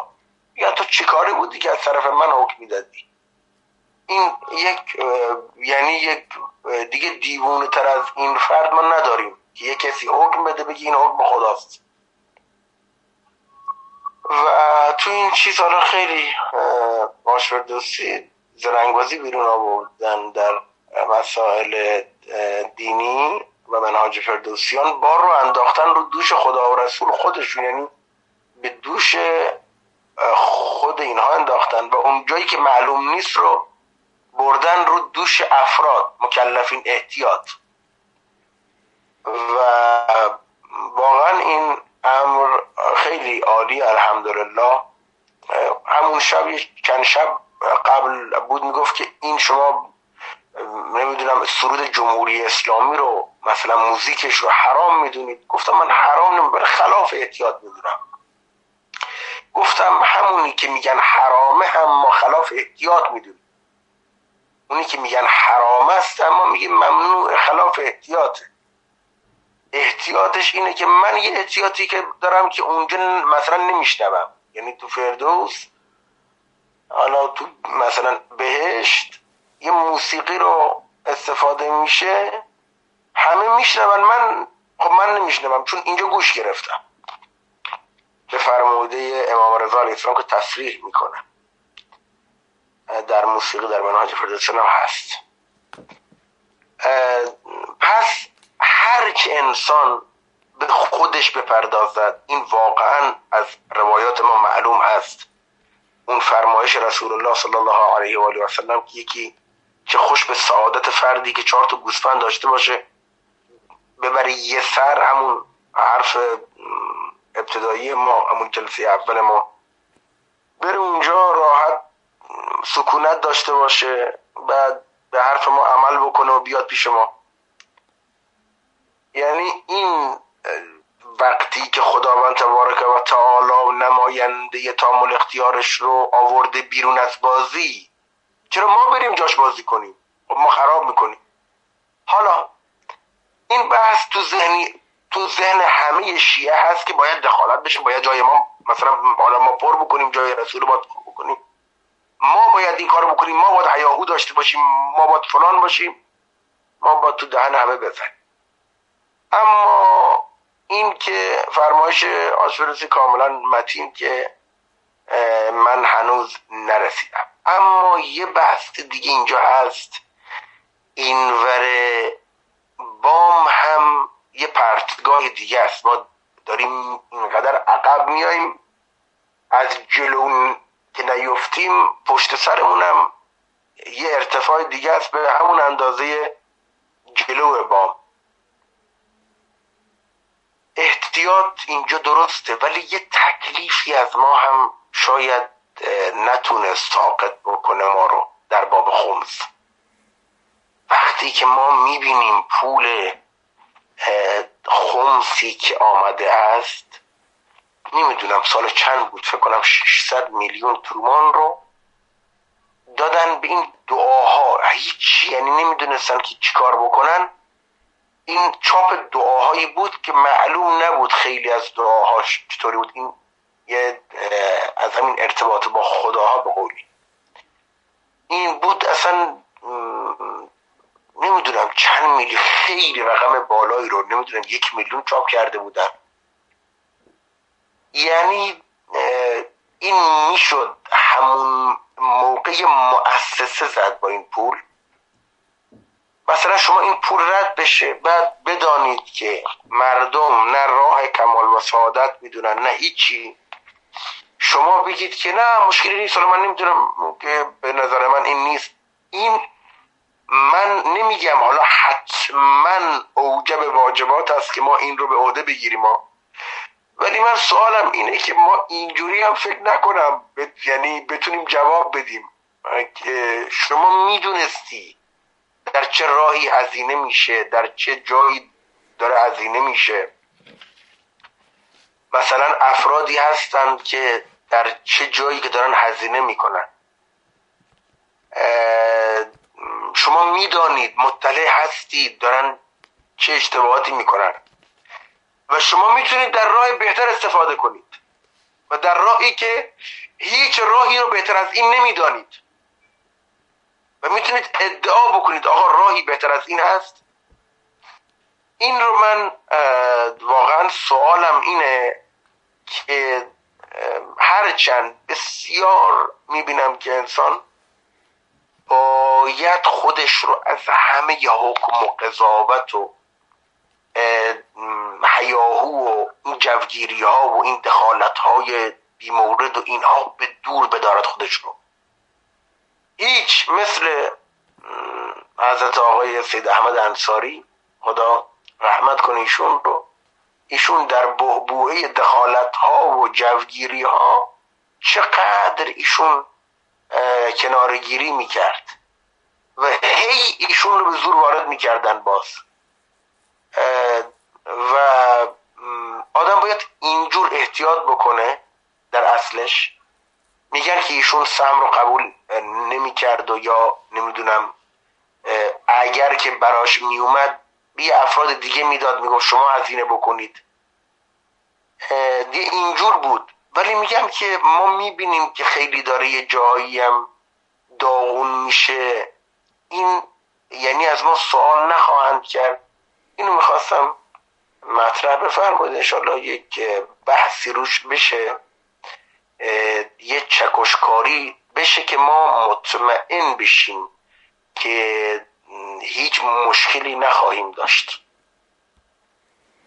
خب دو تا نکته رو گفتید که این رو من عرض کنم. یکی این که گفتید که امام گفتن هیاهو برای عوام از می‌خوام هیاهو کنید. هیاهو خب برای عوامه. عوام با هیاهو زنده است. قوام عوام به احساساتشه. و اگر احساسات عوام بخوابه منطق و عقل و اینا که نداره لذا او هم میخوابه. عوام میخوابه. و حرکت های اجتماعی سیاسی و جنبش ها و اینها نیاز به همراهی توده ها داره. توده ها باید بیان پای کار باشن احساساتشون تأمین بشه و این احساسات ارضا شده و تأمین شده اونها رو پیش می‌بره. اینه که اصلا مجرا دو تاست اصلا مسیر دو تاست. ما در یه مسیر دیگه داریم تلاش می‌کنیم. نظام جامعه تربیتی منهاج فردوسیان یک نظام فردیه نه یک نظام اجتماعی. ما نمی‌تونیم اجتماع رو با این نظام تربیتی به حرکت وابداریم و به هیجان وابداریم. انقلاب کنیم حاکمیت عوض کنیم مجاری واردات و صادرات رو عوض کنیم دست مستشاران آمریکایی و اسرائیلی رو کوتاه کنیم و مانند این حرفا. ما تمام کاری که می‌تونیم بکنیم در مملکت خودمونه. در مملکت وجود خودمون می‌تونیم از تحت سیطره شیطان خارج بشیم. و تحت سیطره الله تبارک و تعالی قرار بگیریم و منور به نور وحی بشیم.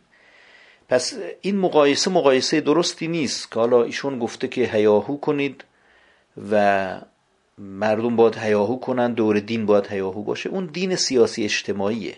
اون اسلام سیاسیه. اون اسلامی است که می‌خواد بهره های سیاسی و اجتماعی برداره. اینجا یا سخن ایشون که می‌گفتید یه جایشون گفته که باید ما خودسازی کنیم چنین کنیم. اونجا باز برمیگرده به بحث های فردی. در مسائل فردی عقل است و وحی. در مسائل جمعی احساسات. مثال زنده که من بخوام بزنم این ایام گویا مصادف است با ترور حاج قاسم سلیمانی.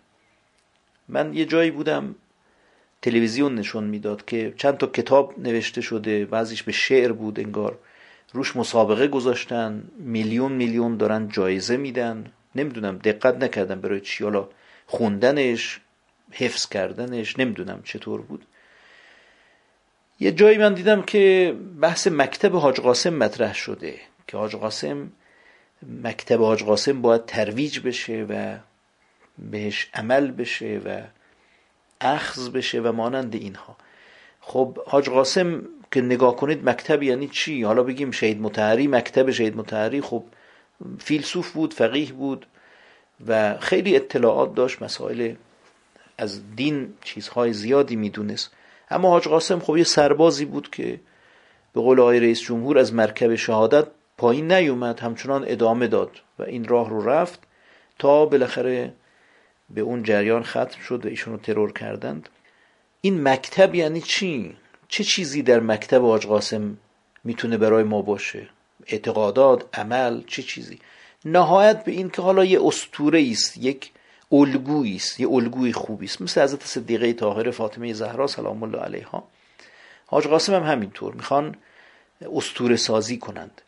آیا این استوره سازی اشکال داره؟ بده. ما نمیگیم بده. نمیگیم خوبه. جایی خوبه جایی بده.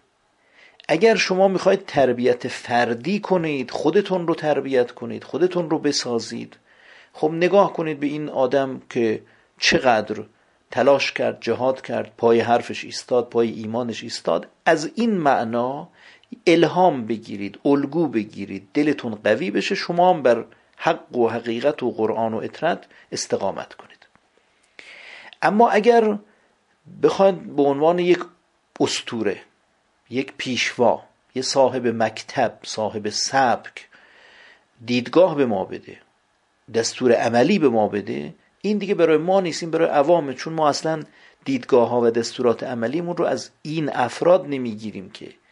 ما فقط از جانشین پیامبر می‌گیریم چون یقین داریم او از پیامبر گرفته. از پیامبر می‌گیریم چون یقین داریم او از خدا گرفته. و همش باید به خدا ختم بشه. پس مکتب مکتب خداست. البته از طریق رسول الله از طریق جانشینان دوازدهگانه رسول الله این به ما می‌رسه.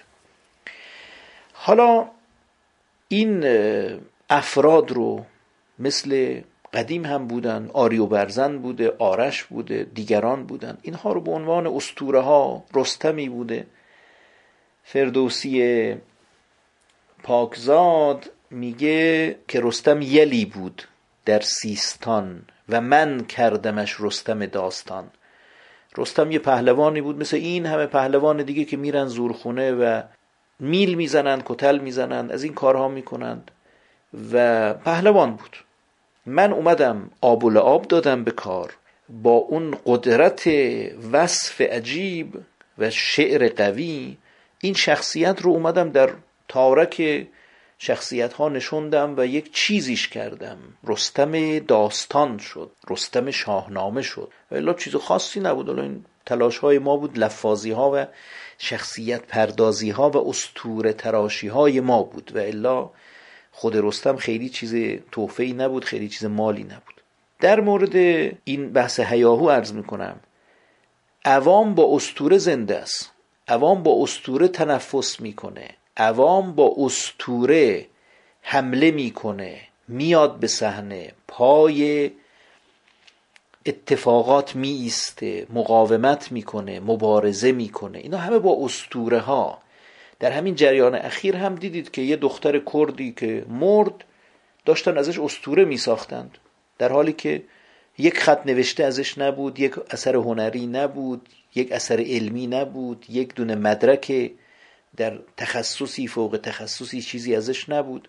داشتن تلاش می‌کردن که احساسات مردم رو که درگیر کرده بود مرگ این دختر جوان از این طریق استورهی بسازند و موجی بیافرینند و بر این موج سوار بشن و اهداف و اغراض سیاسی و اجتماعی خودشون رو به نتیجه برسونند و حرفشون رو به کرسی بنشونند. اینا ارزش تربیتی فردی نداره. نمیشه موافقت کرد نمیشه مخالفت کرد. جریان هایی است که در جامعه در جریان از همه جای جامعه هم هست. تمام سرزمین ها تمام کشورها تمام ملل و نهل استوره دارند بزرگانی دارند. مجسمه هاشون رو ساختند. در کتاب هاشون اسمشون اومده. اسم کوچه ها و خیابون هاشون رو به نام اونها گذاشتن. اسم اطفالشون رو به نام اونها می‌گذارند. بیاد اونها به نام اونها و مانند اینها. اینها قواعد بازی دنیاست. و کسی که این قواعد رو بلد باشه می‌تونه در دنیا خوب بازی کنه. و کسی که به اینها بی, بی احترامی کنه بی اعتنایی کنه حتما و قطعا از گردونه بازی دنیا کنار گذاشته خواهد شد. این که با نمادها و سمبولها و اسطوره ها و اینها کسی موافقت نکنه یا مخالفت بکنه هیچ ثمره ای در نزد عوام ندارد جز خط کشیدن رو خود اون آقا رو خود اون خانم رو خود اون گوینده. وقتی طرف میاد و با یک آینی با یک اسطوره ای با یک نماد و سمبل ملی و میهنی در میفته و اون رو کنار می‌ذاره و می‌خواد کنار بزنه و چنگ می‌زنه به چهره او عوام او رو کنار می‌ذارند. این شخص رو این چنگ زننده رو کنار می‌ذارند و نادیده میگیرنش. ما به فضل الله در سر شور ریاست بر عوام نداریم. تمام همتمون این است که خودمون رو اصلاح کنیم خودمون رو نجات بدیم و باز اون سگانه رو تکرار می‌کنم. من پادشاهی هستم که باید مملکتم رو به رفاه برسونم و مملکت من یک رعیت دارد و اون خودم هستم. من امیری هستم که باید لشکرم رو پیروز کنم و لشکرم یک سرباز داره و اون خودم هستم. من پیغمبری هستم که باید امتم رو رستگار کنم و امتم یک رعیت داره یک پیرو داره یک معموم داره و اونم خودم هستم. تمام همت ما بر این مصروف است که در این معنا طی مسیر کنیم و خودمون رو اصلاح کنیم. پس این جواب اون قسمت هیاهو که براتون اشکال شده بود که چطورشون یه جا میگه هیاهو کنید یه جا میگه بشینید خودسازی کنید. بله اون جایی که ایشون از نظر از در قالب و در قواره یک استاد اخلاق و استاد مسیر میاد و سخن میگه خب میگه تعلق ها رو بذارید کنار آین ها رو مسائل رو. وقتی در قامت و قواره یک رهبر سیاسی اجتماعی میاد ایشون هم مجبور است به این استور سازی ها به این کارها و به این هیاهوها. واقعا اجتماع رو هیاهو و احساساتش در پا نگه میداره. جام جهانی که اخیرا تمام شد رو اگر دقت کرده باشید و دیده باشید که من شنیدم بعض اوصافش رو شنیدم خیلی هزینه کرده کشور قطر و سعی کرده نمادهای خودش رو و ملیت خودش رو و اینها رو به رخ جهان بکشه. کشورهای دیگه هم همینطور. اونا هم نمادهاشون رو آینها استوره ها اینها رو میان و به میدان میارن و به رخ می‌کشند. این یه قانونی است در همه جای دنیا و همه این رو دارن. اما نکته دوم که میگید شاید ایجاد یک تکلیف بکنه ایجاد یک مسئولیت بکنه که سهم امام علیه السلام میره به دست فلان مرجع تقلید می‌رسه و او بر میداره چند میلیون دعای با سند و بی سند و مانند اینها چاپ می‌کنن می‌ذارن تو پلاستیک و میدن به این طرف و اون طرف. و از اینها زایعتر و بدتر هم من شنیده ام که بعضی کارها شده. یا آقایون مثلا رساله خودشون رو خیلی راحت نمیگم همه بعضی ها خیلی راحت و در تیراژ زیاد چاپ می‌کنن و به زور هم به این و اون میدن. ما مدتی منزلمون انبار بعض رساله ها بود که هر جا می رفتیم هر کاری هر کتابی می خریدیم یکی دو تا رساله یکی دو بسته رساله کنارش می‌دادن می‌گفتن شما طلبه هستید برید یک کارش بکنید دیگه بدید به مردم استفاده کنن و تبلیغ آقا هم میشه مرید بشن مقلد بشن. خب اینا همش هزینه هاش همین سهم امام است دیگه. این رو اجمالا قبول دارم. که اجمالا بعض مراجع در بعض مخارج اشتباه می‌کنند کوتاهی می‌کنند و به جای اینکه در راستای رضایت حضرت باشه در رضایت نفس است در ترویج خود است و مانند اینها. اینا همش اجمالنه یعنی ما نه میگیم همه مراجع اینجوری اصلا اینطور نیست. بعض مراجع نه میگیم همه مخارج همون مرجع. اینم نیست. بعض مخارج اون مرجع بعض تصمیم هایی که گرفته. خب وقتی که اینقدر بعض در بعض شد و همش هم احتمالات هست من که یقین ندارم. اگر یقین می داشتم که سهم امام در راه خلاف داره مصرف میشه شاید وظیفه بود که دخالت کنم و ورود کنم و جلو این رو بگیرم چون یک نحوه هدر رفت منابع است و میشه با این منابع خیلی کارهای بهتری کرد و اینها با سوء مدیریت خودشون با ندانم کاریشون دارن این همه منابع رو هدر میدن و خرابش می‌کنند. اونجا بله شاید می‌شد ازش یک نحوه تکلیف شرعی در آورد. اما با این همه اما و اگر اولا من اصلا سالهاست که از دم و دستگاه مراجع دورم و نمی‌دونم چه میگذره. یک زمانی می‌گفتن فلانی یک همچین اشتباهی کرده یه خرج اشتباهی کرده. الانم همینطوریه یا نه؟ الان دارن درست خرجش می‌کنند. ثانیا این که خب این کجا خرج شده؟ کی خرج کرده؟ کی داده به این آقا و مانند اینها؟ لذا همچنان مسئله در حاله از ابهام است همچنان چیز دلچسبی نیست و باری نیست که آدم بتونه به دست خودش اینو برداره و بر بارهای خودش اضافه کنه و حکایت قوز بالا قوز میشه. یعنی مشکلاتی داریم. این همه من شخص خودم عرض می‌کنم. این همه مشکل اعتقادی این همه مشکل عملی این همه دوری از معارف معالی معانی این همه دوری از نور این همه تقول در ظلمات و قفلات و مانند اینها و اسیانها و زنوب بعد بیام با دست خودم با اختیار خودم بگم من مجری و متکفل این میشم که این وجوه رو در رضایت حضرت صرف کنم. مسئله بسیار سخت و سختی افزا. تمام مشکلات طبیعی و غیر طبیعی خودم یک طرف با دست خودم بیام این رو اضافه کنم. هنوز برای این همه سختی برای این همه ابهام من نتونستم به جواب راحت و آسانی برسم. اگر یک روزی عرض می‌کنم از طرف خود آقا صاحب این امر امری بشه عنایتی بشه یک نحو زمانتی بشه اون وقت میشه تجدید نظر کرد. اما تا زمانی که ما چنین در غیبتیم چنین معنایی نمیشه. حالا حاج ابراهیم اگه سوالی دارند مطرح کنند.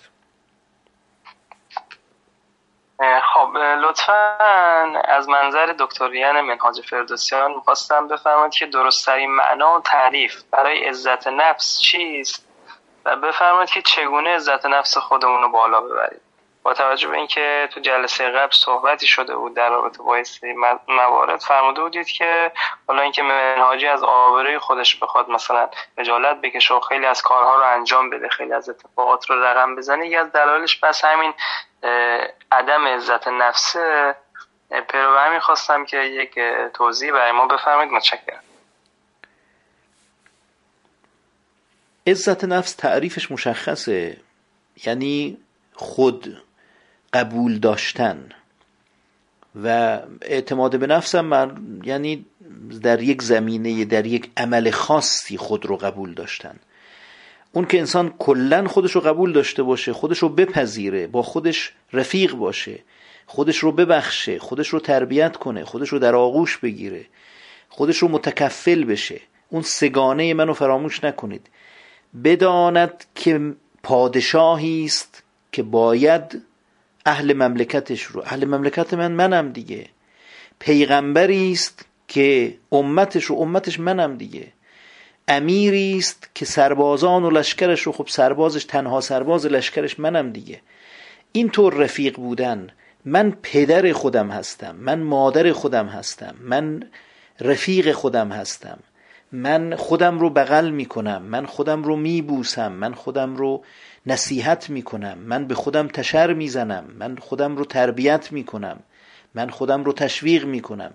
این میشه عزت نفس. و این رشد دهنده است و این لازمه. گاهی وقتا ما با خودمون بیمهری می‌کنیم قطع رحم می‌کنیم آق خودمون میشیم. اینها خلاف عزت نفس است و انسان رو دور می‌کنه. معنای عزت نفس رو همین که در روانشناسی اومده معنای خوبی است و همین که عرض کردم. اما چه چیزی عزت نفس رو زیاد می‌کنه؟ قطعا دور شدن از نفس ما رو به عزت نفس بالا میرسونه. که مولانا میفرمایند مولانا امیر المومنین سلام الله علیه میفرمایند فی خلاف نفس رشدها. اگر می‌خواید نفس رو رشد بدید قوی کنید نورانی کنید پاک و پاکیزه کنید مخالفت کنید باش. این نفس اماره به سوء رو باید اینقدر مخالفت کنید که دیگه دست از امر به سوءش برداره بگه اصلا نمی‌تونم دیگه امر به بدی نمی کنم تبدیل بشه به نفس لوامه. یعنی بیاد تو لشکر خودتون که اگر یه وقتی اتفاقا انحرافی خلافی گناهی از شما سر زد همین نفسی که تا دیروز امرتون می‌کرد دعوتتون می‌کرد به سوی بدی ها چون تو جبهه دشمن بود تو جبهه شیطان بود. الان اومده تو جبهه خودی همین میاد ملامتتون می‌کنه میگه این چه کاری بود کردی؟ بد کردی خوب نبود. و برگرد و خودتو اصلاح کن و درست کن و میشه کمک کار میشه یاور. و عرض کردم که شیطان از طریق گناه میاد و می‌خواد عزت نفس ما رو مخدوش کنه. اول گناه رو در نظر ما جلوه میده. وقتی که مرتکب شدیم میاد و اینو تو سر ما می‌زنه و میگه که کار تمومه از چشم خدا افتادی بی ارزش شدی. این چه کاری بود کردی؟ چرا چون این کردی؟ می‌خواد اون رفاقت من با خودم رو به هم بزنه. در حالی که خب یه وقتی در فشار شهوت قفلت غضب و شرایط روحی شرایط جسمی شرایطی که بالاخره به هم می‌خوره برای هر انسانی پیش میاد یه گناهی از من صادر شد. صادر شد راه توبه باز است. ان الله هو التواب. او بسیار توبه پذیر است. من اگر رفیق خودم باشم سریعا برمیگردم و توبه می‌کنم و میگم رفیق عزیز این راه که رفتی انحراف بود اشتباه بود اشکالی نداره. راه توبه در توبه باز است. با اشک ندامت این مسیر رو بشوی و پای در مسیر درست بنه و خدا هم دوست داره ان الله یحب التوابین و یحب المتطهرین. خدا دوست داره اونهایی که می‌خوان پاک باشن و اونهایی که توبه می‌کنن از راه خلاف برمیگردند پس عزت نفس یعنی رفیق بودن با خود خود رو قبول داشتن مربی خود بودن خود رو کنترل کردن به همون سگانه پادشاه خود بودن امیر خود بودن پیغمبر خود بودن. چه چیزی عزت نفس رو رشد میده خلاف نفس. خلاف نفس هم باز من نیست. حتما و حتما قواعد قوانین عملی. حتما و حتما عمل به قوانین عملی خلاف نفس است. غیر این نیست. اگر کتب صوفیه رو مطالعه کنید آثاری که از صوفیه و سخنانشون مونده خیلی جاها به اسم خلاف نفس دوچار نفس پرستی شدند. به اسم خلاف نفس یه بدعت هایی گذاشتند یه انحرافاتی رو مرتکب شدند که نتیجهش دور شدن بیشتر از وحی بود. نتیجهش نفس پروری بود. یعنی نفس اماره به سو نفسی که در لشکر شیطان و دشمنه او رو بیشتر جری کرد بیشتر قوتش داد بیشتر انرژی بهش داد که بتونه منو بیشتر در مسیر زلالت پیش ببره. پس اصلا به حرف آقایان صوفیه توجه نکنید که میگن ما داریم خلاف نفس انجام میدیم مخالف نفس مخالفت نفس انجام میدیم. نه این مخالفت ها خیلی هاش من آوردیه. مخالفت نفس استاندارد دقیق شفاف واضح مطمئن معتبر مورد تایید خدا و پیامبر عمل به قوانین عملی منهاج فردوسیان است. از طبقه اول تا طبقه دهم انجام دادنی ها و ترک کردنی ها هر کدومو که مراعات کردید بدانید که شما دارید خلاف نفستون انجام می‌دید و عمل می‌کنید. و اینجا نفس و شیطان در مزیقه قرار می‌گیرند در حاشیه قرار می‌گیرند و مطرود و بیاعتنایی مورد بیاعتنایی قرار می‌گیرند و در مقابل نفس شما داره رشد می‌کنه عزت نفس شما داره زیاد میشه. و این عزت نفس رو ادامه بدید. ادامه بدید چون برای ورود به بهشت یک انسان یک مؤمن عزیز یک مؤمنی که حسار کشیده دور دلش دور وجودش لازمه. باید ولایت داشته باشه باید براعت داشته باشه. این حسار براعت رو باید دور وجودش بکشه. پس بحث عزت نفس رو به همین ختم می‌کنم که اصل و اساس عزت نفس بالا برنده رشد دهندش عمل به قوانین عملی منهاج فردوسیانه است. حاج فاضل اگه صحبتی دارید بفرمایید. بحث عزت نفس می‌خواستم اینو بگم که عزت نفس در مقابل اعتماد به نفس است. ما معمولا میگیم که اعتماد به نفس و حالا اعتماد رو ابلیس اعتماد کرد به نفسش و اونجا زمین خورد و هر کس هم اعتماد کنه به نفسش زمین خواهد خورد. اللهم لا تاکلنی الی نفسی طرفت عین ابدا هم در کاملا مقابل این اعتماد به نفس هست که در فرهنگ روانشناسی مرسوم هست. عزت نفس انسان عزتش رو بندگیش رو در مقابل کسانی که بنده خدا نیستند لگدمال نمی‌کنه. مثل امام حسین علیه السلام که نخواست یه لگدمال یزید بشه. و عزت هم از آن خدا هست فقط و با قواعد و قوانین به دست میاد قطعا. و هیچ اصالتی و هیچ عزتی بالاتر از این نیست که انسان بیاد طبق قواعد نظری اعتقادات ذهنیاتش رو اصلاح کنه و طبق قوانین عملی هم عمل بکنه و شبانه روز این این کتاب رو داشته باشه اصلش. و حالا برای اگه انگیزش کم شد یا چیزهایی من فکر نمی کنم انگیزه کم بشه. آنقدر چیزهای عجیب غریب در این قواعد و قوانین هست. دو کتاب همه مسیر رو طی کنه انشالله حتی نیاز به حتی اون بخش بهشتش هم که انگیزه میاره هر از چندگاهی خوبه ولی بخش بهشت در قواعد هم یک دنیایی است و انسان رو به فکر فرو خواهد بود اما در مورد بحث آقای خمینی من اینو مطرح کردم که ایشون من برای من شبه نبود.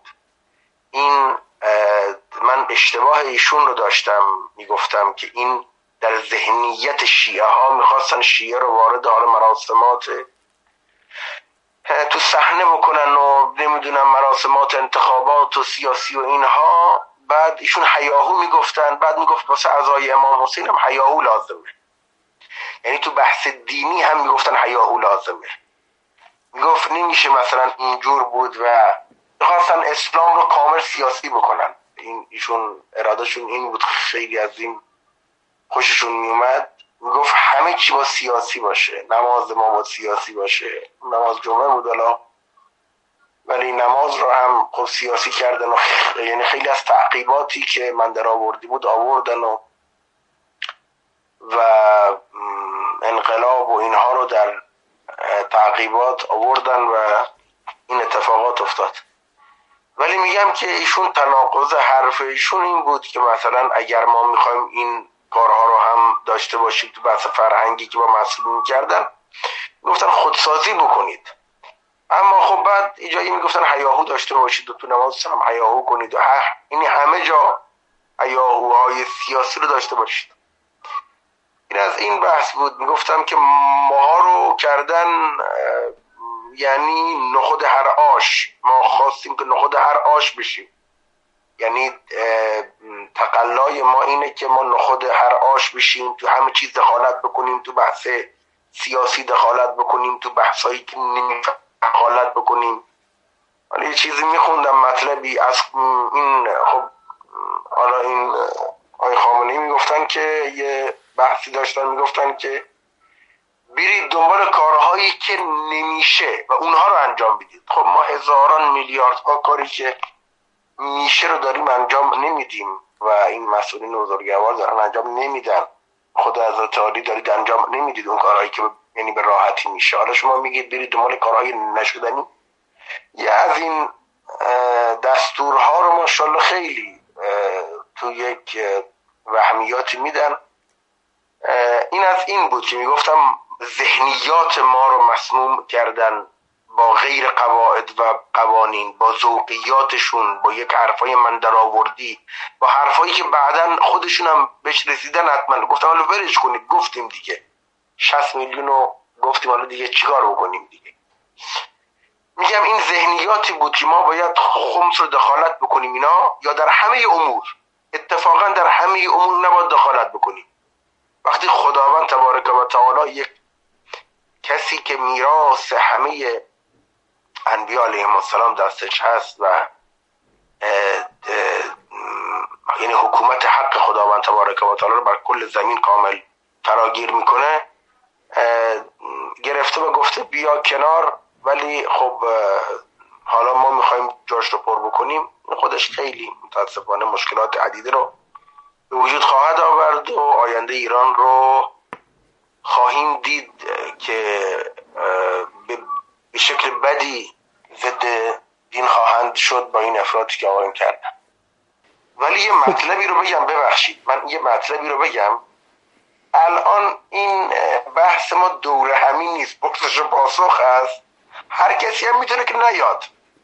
یعنی جذبی نداره که مثلا من نیام حالا گوش می‌گیرم سوال بچه ها رو گوش می‌گیرم. ببینم چی میگن یه نمی‌دونم. اگه نمی‌تونیم این یک جلسه باید یک ساعت اول رو ما بیایم پرسش و پاسخ مطرح کنیم. جلسه دوم رو یعنی ساعت دوم رو بزنیم حرفای چیز که لاقل نمی‌دونم یعنی به حرفای دور همیتر یک کمی جلسه پرسش و پاسخ و اینجوری هست. آدم یکم حس خواب رو میگیردش و این یه چیزی است که الان من تو ذهنم اومده. خیلی خوب. حالا من عرض کنم که این جمله آخر شما جملات قبلی رو باطل کرد و خراب کرد. عوام بر اساس احساساتشه نه بر اساس منطقش. این که ما یه جلسه تشکیل بدیم و چهار پنج نفر منهاجی بیان دور هم بشینن صحبت کنن و بعد گلمند باشیم که آقا اینجوری که نمیشه خب یه مقداری شادی اضافه کنید احساسات اضافه کنید بگیم بخندیم حرفای نامربوط بزنیم. خیلی جلسه رسمیه خیلی جلسه سطحش بالاست. ما خوابمون گرفته. ببخشید ببخشید ببخشید ببخشید. نگاه کنید من می‌خوام اینجور باشه جلسه رو. همین منظورم اینه. منظورم اینه که من بتونم وقتی که مثلا شما دارید یه بحثی رو می‌کنید من بتونم بیام بگم آقا اینم اینجوری هست اینجوری هست پربارتر بشه. این نکته پایانی رو من بگم و بحث رو ببندیم. تقریبا به مسائل دیگه هم نرسیدیم. قرار بود این جلسه نیت رو بحث کنیم و شنود رو بحث کنیم که اینقدر مسائل روز داشتیم که نرسیدیم به اینها. اینو می‌خوام ارز کنم که اگر عوام رو مدیریت نکنند دیگران میان مدیریتشون می‌کنند. عوام فرق عوام و خواص اینه خواص از درون انگیزه دارن میجوشند به یه سمتی میرند. عوام رو باید از بیرون هدایت کرد و خطدهی کرد و به جنب و جوش در آوردشون که اگر این انرژی های پراکنده این انرژی های سرگردان توسط مدیران و رهبران سیاسی و اجتماعی جامعه منسجم نشه خدهی نشه توسط حتی دشمنان دین یا دشمنان مملکت یا دشمنان بشریت اینها میاد و خطهی میشه و در مسیرهای انحرافی ازش استفاده میشه. اون نقطه ای که ما باید بیستیم توقف کنیم بحث خیش و غیر خیش است. من و جامعه من و غیر من. این مسئله اگر حل بشه یعنی این معنا رو ما بتونیم متوجه بشیم بعد می‌بینیم خیلی از این اشکالاتی که ما به مثلا حکومت و جمهوری اسلامی و حاکمان و رهبران سیاسی و اینا داریم وارد نیست. چون اونا از یه زاویه دیگه و در یه میدان دیگه ای دارن بازی می‌کنند. به درد میدان ما نمی‌خوره. اگر اونها ورود کردند به میدان دینداری اونجا جلوشون میایستیم. یعنی میان یه عملی رو که عمل ساختگی بافتنیه یافتنیه. این رو میان به عنوان دین خدا و راه تکامل نشون میدن. اونجا میایم این رو منطبق می‌کنیم بر قوانین عملی و قواعد نظری و جواب که منفی اومد. چون این چیزی نیست. خب ما هم به راحتی میگیم چنین چیزی نیست و این رو مردود اعلام می‌کنیم. میندازیم کنار. اما وقتی که بحث ها به دین مربوط نمیشه بحث های اجتماعی و سیاسی و اینهاست ما هم ورودی نداریم. اونا هم کار خودشون رو بکنن در محدوده سلطنت خودشون در محدوده پادشاهی خودشون کار بکنند و مردم رو مدیریت کنند. نکته پایانی اینه که در هفته گذشته آیت الله سید صادق روحانی به رحمت خدا رفت. آیت الله روحانی از مراجعی بود که هیچ وقت مطرح درجه یک نشد اول نشد. همیشه درجه دو درجه سه بود. با اینکه عمر خوبی هم داشتیشون یعنی جوان نبود و در جوانی هم به اجتهاد رسیده بودند و شاگرد بزرگان حوزه مثل مرحوم های خویی بودند. ولی هیچ وقتشون مطرح نشد. یکی از دلایلش این بود که ایشون نظر شاز زیاد داشت تا جایی که من مطلعم. از جمله نظرات شاز ایشون اینه که دختر باکره رشیده می‌تونه بدون اذن پدر و جد پدری ازدواج کنه. که خیلی کم دیدم در ها که چون این نکته ای رو گفته باشن چون این مسئله ای رو. اینها به کنار یه بخشی هم از اون استور سازی که عرض کردم که شیعه تلاش می‌کنه که اهل بیت رو استوره هایی معرفی کنه خب این برای عوام باز جواب میده. باز یعنی قابل توجیهه که من بیام از حضرت فاطمه زهرا از ائمه طاهرین استوره هایی بسازم برای عوام شیعه. آقا اینا عوامن اینا نمی‌تونن که خدا رو بفهمند و درک کنن اینها یه چیزی هن مثل همون که اجعل لنا الها کما لهم آلهه. مثل بنی اسرائیل گفتن برای ما یه بتهایی درست کن که ما ببینیمشون. بر خدای ندیده چجور سجده کنیم؟ خب ما بریم بتها سجده کنیم. این اگه برای عوام باشه یه چیزی. ولی بعضی از مراجع بعضی از علما پیشوایان سردمداران امور گاهی وقتا خودشون پا برهنه از عوام جلو می‌زنن. یه کارایی می‌کنن که بعد عوام تازه به گرد پای اونا نمی‌رسند. من در مورد مرحوم های آسد صادق روحانی که یه مطلبی نوشته بود مطالعه می‌کردم ایشون گفته بود که از اول ماه محرم نه تا آخر ماه محرم و نه تا آخر ماه سفر بلکه تا هشتم ربیع الاول من لباس مشکی می پوشم و همیشه لباس مشکی دارم. خب این یه مسئله است که دیگه عوامم واقعا تا این حد نیست. عوامم نهایتا دهه اول محرم مشکی بپوشه. نهایتا چند روز از آخر سفر رو مشکی بپوشه. نه دیگه تا این حد. دیگه شلوغ کردنم حدی داره.